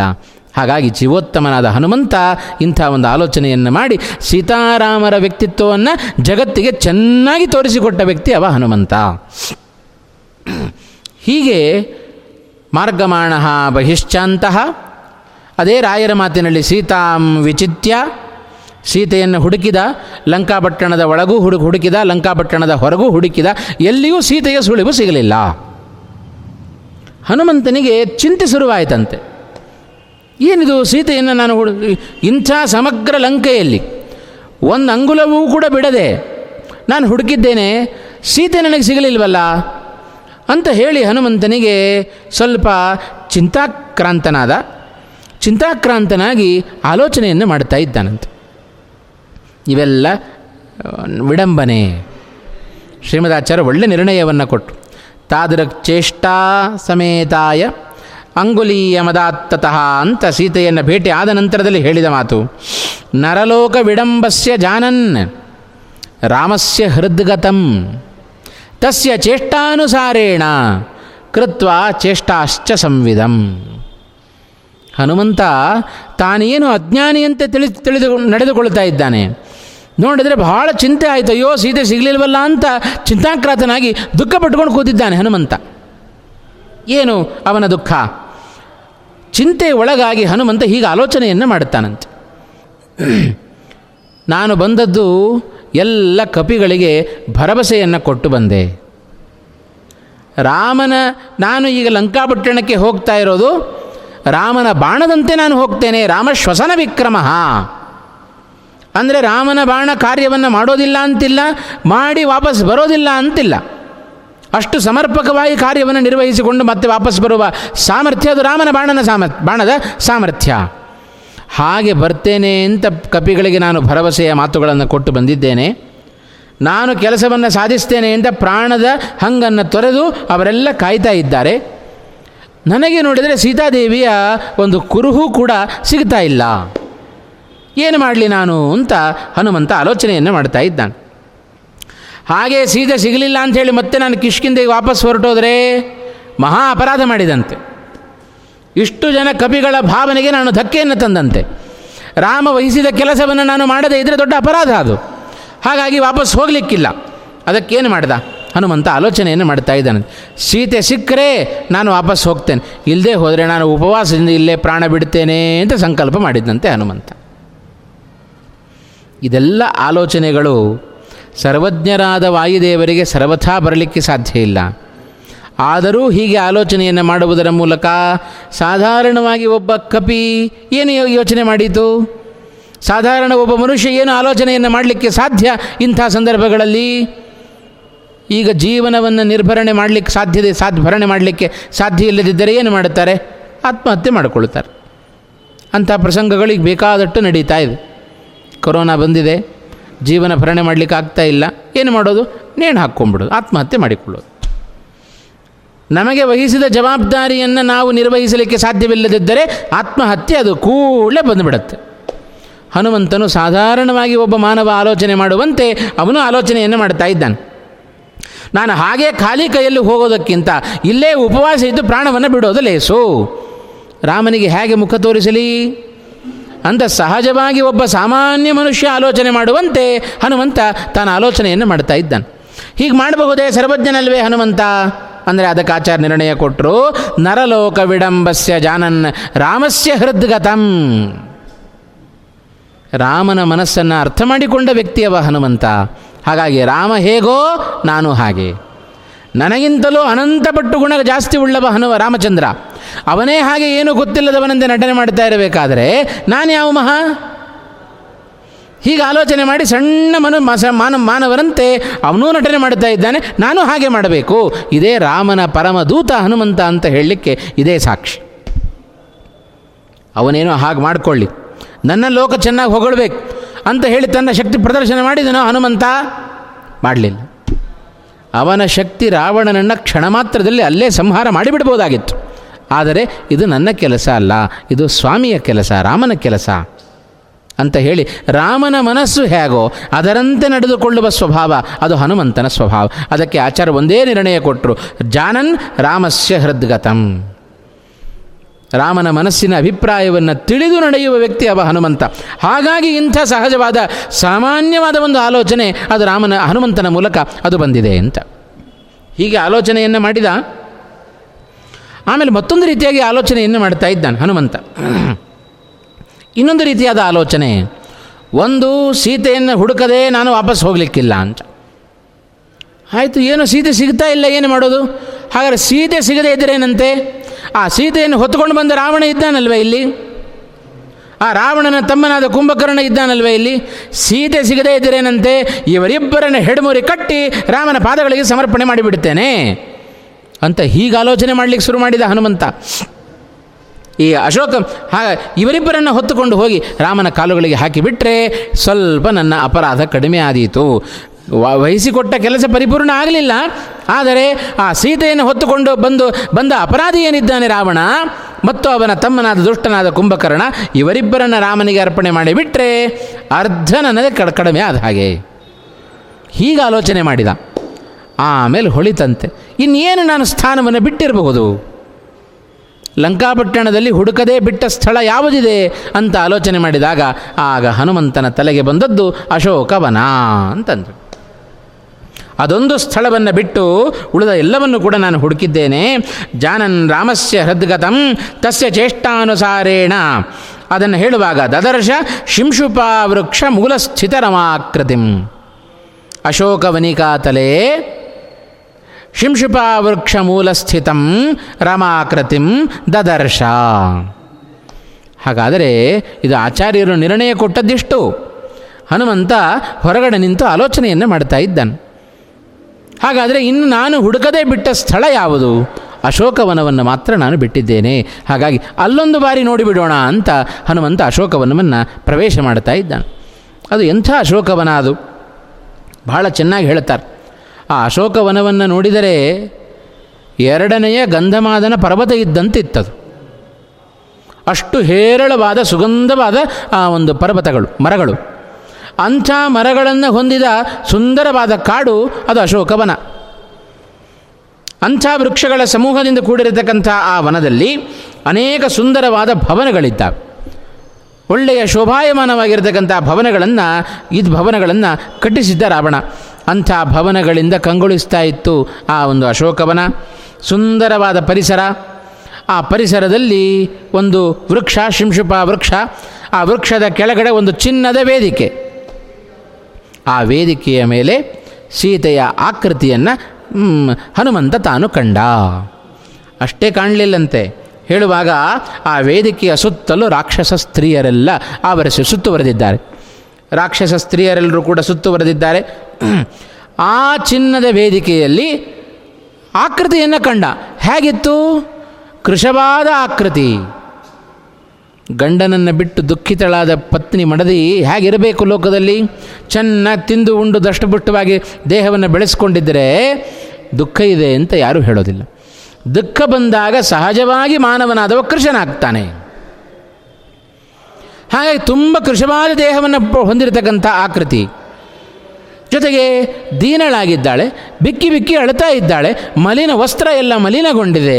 ಇಂಥ ವಸ್ತ್ರ ಮಲಿನಗೊಂಡ ಕಣ್ಣಿನಲ್ಲಿ ನೀರು ಬಂದಂತೆ ನಟನೆಯನ್ನು ಮಾಡ್ತಾ ಇರತಕ್ಕಂತಹ, ಚಿನ್ನದ ವೇದಿಕೆಯ ಮೇಲೆ ಇರತಕ್ಕಂತಹ, ಅತ್ಯಂತ ಕೃಶವಾದ ದೇಹವನ್ನು ಹೊಂದಿದ ಒಂದು ಸೀತೆಯ ಆಕೃತಿಯನ್ನು ಹನುಮಂತ ತಾನು ಕಂಡ. ಬಹಳ ಸಂತೋಷ ಆಯಿತು ಹನುಮಂತನಿಗೆ. ಇಷ್ಟು ಶ್ರಮಪಟ್ಟಿದ್ದಕ್ಕೂ ಕೂಡ ಸಾರ್ಥಕ ಆಯಿತು, ಸೀತೆಯ ದರ್ಶನ ಆಯಿತು ಅಂತ. ಹೀಗೆ ಆ ಸೀತೆಯನ್ನು ದರ್ಶನ ಮಾಡಿದಾಗ ಆಗ ಅನ್ನಿಸ್ತಂತೆ ಹನುಮಂತನಿಗೆ. ಸೀತೆಯನ್ನು ಕಳೆದುಕೊಂಡಿದ್ದೇನೆ ಅಂತ ಹೇಳಿ ರಾಮ ಯಾಕೆ ಇಷ್ಟು ದುಃಖಪಟ್ಟ?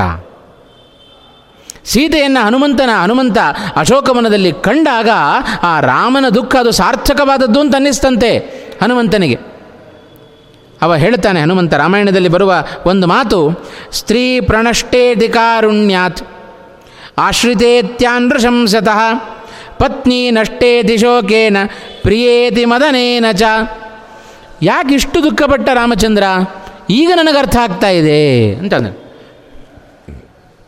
ಇಷ್ಟು ಜನ ರಾಕ್ಷಸ ಸ್ತ್ರೀಯರು. ಸೀತೆ ಮೃದುವಾದ ಜಿಂಕೆಯಂತೆ ಇದ್ದಾಳೆ. ಅಷ್ಟು ಕೋಮಲವಾದ ಮೃದುವಾದ ದೇಹ, ಅಷ್ಟೇ ಮೃದುವಾದ ಮನಸ್ಸು, ಯಾವ ಕಷ್ಟಗಳನ್ನೂ ಕಾಣದ ವ್ಯಕ್ತಿ, ಕಾಡಿಗೆ ಬಂದದ್ದೇ ದೊಡ್ಡದು. ರಾಮನ ಜೊತೆಗೆ ವನವಾಸಕ್ಕೆ ಬಂದದ್ದೇ ದೊಡ್ಡದು. ಹಾಗೆ ಸುಂದರ ಒಳ್ಳೆ ಮುದ್ದಿನಿಂದ ಮಕ್ಕಳನ್ನು ಬೆಳೆಸಿಬಿಟ್ರೆ, ಹೆಣ್ಣು ಮಕ್ಕಳನ್ನು ಬೆಳೆಸಿದರೆ ಗಂಡನ ಮನೆಗೆ ಕಳಿಸ್ಲಿಕ್ಕೆ ನಾವು ಒದ್ದಾಡ್ತಾರೆ. ತಂದೆ ತಾಯಿಗಳು ಈಗಿನ ಕಾಲದಲ್ಲಿ ಒದ್ದಾಡ್ತಾರೆ.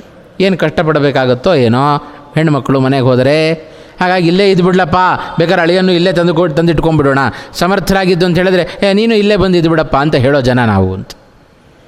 ಅಂಥದ್ರಲ್ಲಿ ಜನಕ ಮಹಾರಾಜ ಹೇಗೆ ಸಾಕಿದ್ದ ಸೀತಾದೇವಿಯನ್ನು? ಅಂಥ ಜನಕನ ಮಗಳಾಗಿ ದಶರಥನ ಮಡದಿ ಸೊಸೆಯಾಗಿ, ರಾಮನ ಮಡದಿಯಾಗಿದ್ದ ಸೀತೆ ಕಾಡಿಗೆ ಬರೋದು ಕಟ್ಟಪಟ್ಟು ಕಾಡಿಗೆ ಬಂದು ಕಟ್ಟಪಡೋದು ಅಂದರೆ ಏನರ್ಥ? ಅದರಲ್ಲಿಯೂ ದುಷ್ಟನಾದ ರಾಕ್ಷಸನ ಕೈಯಲ್ಲಿ ಸಿಕ್ಕು, ಇನ್ನೆಷ್ಟು ದುಃಖಪಟ್ಟಾಳು ಸೀತೆ. ರಾಮನ ಚಿಂತೆ ಅದು. ನೋಡ್ರಿ, ಹನುಮಂತ, ಎಂದೂ ರಾಮನನ್ನು ಬಿಟ್ಟುಕೊಡಲಿಲ್ಲ, ಸೀತೆಯನ್ನು ಬಿಟ್ಟುಕೊಡಲಿಲ್ಲ. ರಾಮ ಸೀತೆಯನ್ನು ಕಳೆದುಕೊಂಡದಕ್ಕೆ ಭಾಳ ದುಃಖ ಪಡ್ತಾ ಇದ್ದಾನೆ ತಿಳ್ಕೊಂಡ್ರಿ. ಹಾಗೆ ಅನ್ಕೊಳ್ಬೇಡ್ರಪ್ಪ ಅವನ ಮಾನವೀಯತೆಯನ್ನು ನೋಡ್ರಿ. ಅವನಲ್ಲಿರುವ ಮನುಷ್ಯತ್ವವನ್ನು ನೋಡ್ರಿ. ಹೇಗಿದ್ದಾನೆ ರಾಮಚಂದ್ರ? ಯಾಕೆ ದುಃಖಪಟ್ಟ? ಅನೇಕ ಕಾರಣಗಳಿದೆ ಅಂತ ಹೇಳ್ತಾನೆ. ಹನುಮಂತ ಹೇಳುವಾಗ, ಸ್ತ್ರೀ ಪ್ರಣಷ್ಟೇದಿ ಕಾರುಣ್ಯಾತ್. ರಾಮನ ದುಃಖದ ಹಿನ್ನೆಲೆಯಲ್ಲಿ ಕರುಣೆ ಇದೆ. ಯಾಕೆ ಏನಂತ ಕರುಣೆ ಪಡ್ತಾ ಇದ್ದಾನೆ? ಸೀತೆ ಪ್ರಾಮಾಣಿಕವಾದ ಹೆಣ್ಣುಮಗಳು ಅಲ್ವಾ? ರಾಮನನ್ನು ನಂಬಿ, ರಾಮನನ್ನು ನನ್ನನ್ನು ರಕ್ಷಣೆ ಮಾಡ್ತಾನೆ ಅಂತ ಹೇಳಿ ಅವನ ಮೇಲೆ ವಿಶ್ವಾಸವನ್ನು ಇಟ್ಟು ಬಂದ ಸ್ತ್ರೀ ಅವಳು ಸೀತೆ. ಯಾಕೆಂದರೆ ಅಯೋಧ್ಯಾಕಾಂಡದಲ್ಲಿ ಮತ್ತೊಂದು ಮಾತು ಬರುತ್ತೆ. ಸಿಂ, ಸೀತೆಯನ್ನು ಕರ್ಕೊಂಡು ಹೋಗಲಿಕ್ಕೆ ಒಪ್ಪಲಿಲ್ಲ. ಬೇಡ, ಬರಬೇಡ ಅಂತಂದ. ಆಗ ಸೀತೆ ಏನು ಹೇಳ್ತಾಳೆ? ರಾಮನನ್ನು ನೋಡಿ. ನನ್ನ ತಂದೆಯಾದ ದಶರಥ, ನಿನಗೆ ಮದುವೆ ಮಾಡಿ ಕೊಟ್ಟದ್ದು ಎಲ್ಲೋ ತಪ್ಪು ಆಲೋಚನೆಯನ್ನು ಮಾಡಿ ನಿನಗೆ ಮದುವೆ ಮಾಡಿ ಕೊಟ್ಟಿದ್ದಾನೆ ಅಂತ ನನಗನಿಸುತ್ತೆ ಅಂತಂದ್ಲು. ಹಾಂ ಯಾಕೆ ಅಂದರೆ ನಿನ್ನನ್ನು ಭಾರಿ ಪುರುಷ ಸಿಂಹ ಅಂತ ತಿಳ್ಕೊಂಡಿದ್ರು ನಮ್ಮಪ್ಪ, ಜನಕ ಮಹಾರಾಜ. ಆದರೆ ನೀನು ನೋಡಿದರೆ ನನ್ನನ್ನು ಕಾಡಿಗೆ ಕರ್ಕೊಂಡು ಹೋಗ್ಲಿಕ್ಕೆ ಹೆದರ್ತಾ ಇದ್ದಿ. ನೀನಿಂತ ಪುರುಷ ಸಿಂಹ ನೀನು ಅಂತಂದುಬಿಟ್ಲು ಸೀತೆ. ಹಾಗಾಗಿ ನೀನಿರಬೇಕಾದರೆ ರಾಮ ನನಗೇನು ಭಯ? ನೀನು ಪುರುಷ ಸಿಂಹ ನೀನು. ಹಾಗಾಗಿ ನೀನಿರಬೇಕಾದ್ರೆ ನನಗೇನು ಭಯ ಇಲ್ಲ ಅಂತ ಇಷ್ಟು ರಾಮನ ಮೇಲೆ ವಿಶ್ವಾಸವನ್ನು ಇಟ್ಟು ರಾಮನ ಜೊತೆಗೆ ಕಾಡಿಗೆ ಬಂದವಳ ವ್ಯಕ್ತಿ. ನಂಬಿ ಬಂದ ಸ್ತ್ರೀಯನ್ನು ನಾನು ಕೈಬಿಟ್ನಲ್ಲ ಅಂತ ದುಃಖ. ಸ್ತ್ರೀ ಪ್ರಣಷ್ಟೇತಿ ಕಾರುಣ್ಯಾತ್. ಆಶ್ರಿತೇತ್ಯಾನೃಶಂಸತಃ ನನ್ನನ್ನು ಪ್ರಾಮಾಣಿಕವಾದ ಹೆಣ್ಣು ಮಗಳಿಗೆ ಇಂಥ ದುಃಖ ಬಂತಲ್ಲ ಅಂತ ಒಂದು ರೀತಿಯಾದ ಒಂದು ಅಂಶ. ಅದರ ಜೊತೆಗೆ ನನ್ನನ್ನು ಆಶ್ರಯಿಸಿಕೊಂಡು ಬಂದ ಸ್ತ್ರೀಗೆ ಇಂಥ ಗತಿ ಬಂತಲ್ಲ ಅಂತ ಮತ್ತೊಂದು ಸಂಕಟ. ಇದು ಎರಡನೆಯ ಕಾರಣ. ಮತ್ತು ಪತ್ನಿ ನಷ್ಟೇದಿ ಶೋಕೇನ. ಯಾರಿಗೆ ತಾನೇ ಲೋಕದಲ್ಲಿ ಹೆಂಡತಿಯನ್ನು ಕಳ್ಕೊಂಡ್ರೆ ದುಃಖ ಆಗೋದಿಲ್ಲ? ಅತ್ಯಂತ ಪ್ರೀತಿಪಾತ್ರಳಾದ ಆ ಹೆಂಡತಿಯನ್ನು ಕಳೆದುಕೊಂಡಾಗ ಯಾರಿಗಾದರೂ ದುಃಖ ಸಹಜ? ಹಾಗಾಗಿ ಹೆಂಡತಿಯನ್ನು ಕಳ್ಕೊಂಡಲ್ಲ ಅಂತ ಒಂದು ಕಡೆ ನಷ್ಟ ನಷ್ಟ ಆದಳಲ್ಲ ಅಂಥೇಳಿ ದುಃಖ. ಪ್ರಿಯೇತಿ ಮದನೇನ ಚ. ಅಷ್ಟೇ ಪ್ರೀತಿಪಾತ್ರಳಾದವಳು ಸೀತಾದೇವಿ ಅಂತ. ಈ ಕಷ್ಟಗಳನ್ನು ನೋಡಿದಾಗ, ಓಹೋ, ರಾಮನ ದುಃಖ ಎಷ್ಟು ಸತ್ಯವಾದದ್ದು ಅಂತ ಹನುಮಂತನಿಗೆ ಆಗ ಅರಿವಾಯಿತು. ಹಾಗಾಗಿ ಹೀಗೆ ರಾಮಚಂದ್ರನ ದುಃಖಕ್ಕೆ ಕಾರಣ ಕಾರುಣ್ಯ, ಆಂಧ್ರಶಂಸ್ಯ, ಶೋಕ, ಪ್ರೀತಿ. ಈ ನಾಲ್ಕು ಕಾರಣಗಳಿಂದಾಗಿ ಶೀಕೆ ಸೀತೆಯನ್ನು ಕಳೆದುಕೊಂಡದ್ದಕ್ಕೆ ರಾಮಚಂದ್ರ ತಾನು ದುಃಖವನ್ನು ಪಟ್ಟಿದ್ದಾನೆ ಅಂತ ಅವನ ಮಾನವೀಯತೆಯನ್ನು, ಮನುಷ್ಯತ್ವವನ್ನು ಎತ್ತಿ ಹಿಡಿದ ಹನುಮಂತ ಅಂತ. ಹೀಗೆ ರಾಮ, ಸೀತೆ ಇವರಿಬ್ಬರ ವ್ಯಕ್ತಿತ್ವವನ್ನು ಲೋಕಕ್ಕೆ ತಪ್ಪು ಕಾಣದಂತೆ ನಮ್ಮನ್ನು ಪರಿಚಯ ಮಾಡಿಸಿಕೊಟ್ಟದ್ದು ಅದು ಹನುಮಂತನ ಸುಂದರವಾದ ವ್ಯಕ್ತಿತ್ವ. ಹಾಗಾಗಿಯೇ ಇದಕ್ಕೆ ಸುಂದರ ಕಾಂಡ ಅಂತ ಹೆಸರು ಬಂದದ್ದು. ಆ, ಹನುಮಂತನ ಸುಂದರವಾದ ಭಾವನೆ, ರಾಮ ಸೀತೆಯರ ಸುಂದರವಾದ ವ್ಯಕ್ತಿತ್ವವನ್ನು ಪರಿಚಯ ಮಾಡಿಸಿಕೊಟ್ಟ ಕಾಂಡ, ಹನುಮಂತನ ವ್ಯಕ್ತಿತ್ವವನ್ನು ತೋರಿಸಿಕೊಟ್ಟ ಕಾಂಡ, ಹನುಮಂತನ ಭಕ್ತಿಯನ್ನು, ಸುಂದರವಾದ ಭಕ್ತಿಯನ್ನು ತೋರಿಸಿಕೊಟ್ಟ ಕಾಂಡ, ಹಾಗಾಗಿ ಇದಕ್ಕೆ ಅನೇಕ ಕಾರಣಗಳಿಂದ ಇದಕ್ಕೆ ಸುಂದರಕಾಂಡ ಸುಂದರಕಾಂಡ ಅಂತ ಹೆಸರು ಬಂದದ್ದು. ಹೀಗೆ ರಾಮನ ದುಃಖಕ್ಕೂ ಒಂದು ಅರ್ಥವನ್ನು ಕಲ್ಪನೆ ಮಾಡಿಕೊಟ್ಟ ವ್ಯಕ್ತಿ ಅವ ಹನುಮಂತ. ಹೀಗೆ ಸೀತೆಯನ್ನು ತಾನು ಎಲ್ಲ ಕಡೆಯೂ ಕೂಡ ಹುಡುಕಿ ಅಶೋಕವನದಲ್ಲಿ ತಾನು ಕಂಡಿದ್ದಾನೆ. ಹನುಮಂತ, ಹಾಗೆ ಸುಂದರವಾದ ಸೀತೆಯ ಆ ಒಂದು ಚಿತ್ರಣವನ್ನು ಕೂಡ ವಾಲ್ಮೀಕಿಗಳು ನಮ್ಮ ಮುಂದೆ ಕೊಡ್ತಾರೆ. ಹನುಮಂತನ ಆಲೋಚನೆ ಬಹಳ ಉತ್ತಮವಾಗಿರತಕ್ಕಂಥ ಆಲೋಚನೆ. ಹೇಗೆ ಆಲೋಚನೆಯನ್ನು ಮಾಡುತ್ತಾನೆ ಹನುಮಂತ? ಆ ಒಂದು ವಿಶೇಷವಾಗಿ ಈ ಸಂದರ್ಭದಲ್ಲಿ ರಾಮನ ದುಃಖಕ್ಕೆ ಒಂದು ಕಾರಣವನ್ನು ತಿಳಿಸಿಕೊಟ್ಟ ವ್ಯಕ್ತಿ. ಅದರಂತೆ ಆ ಸೀತೆಯೂ ಕೂಡ ಸಾಧಾರಣ ಅಲ್ಲ. ಆ ಸೀತೆಯ ಚಿತ್ರಣವು ಕೂಡ ಬಹಳ ವಿಶೇಷವಾಗಿ ಬಂದಿದೆ. ಆ ಸೀತೆಯ ಆ ವ್ಯಕ್ತಿತ್ವದ ಪರಿಚಯವನ್ನು ನಾಳೆ ದಿವಸದ ಪ್ರವಚನದಲ್ಲಿ ಮಾಡೋಣ ಅಂತ ಹೇಳ್ತಾ ಇವತ್ತಿನ ಪ್ರವಚನವನ್ನು ಇಲ್ಲಿಗೆ ಮುಕ್ತಾಯ ಮಾಡ್ತಾ ಇದ್ದೇನೆ. ಪ್ರಾಯ ನಾಳೆ ದಿವಸ ಕೊನೆಯ ದಿವಸ ಅಂತ ಕಾಣಿಸುತ್ತೆ. ಹಾಗಾಗಿ ಎಷ್ಟು ಭಾಗ ಅದು ಸಾಧ್ಯವೋ ಅಷ್ಟು ಭಾಗವನ್ನು ನೋಡೋಣ ಅಂತ ಹೇಳುತ್ತಾ ಇವತ್ತಿನ ಉಪನ್ಯಾಸವನ್ನು ಮುಕ್ತಾಯ ಮಾಡ್ತಾ ಇದ್ದೇನೆ. ಕೃಷ್ಣ ಅರ್ಪಣಮಸ್ತು ಕಾಯೇನ ವಾಚ ಮನಸ ಇಂದ್ರಿಯೇರವ ಬುದ್ಧ್ಯಾತ್ಮನಾವ ನಸುತಸ್ವ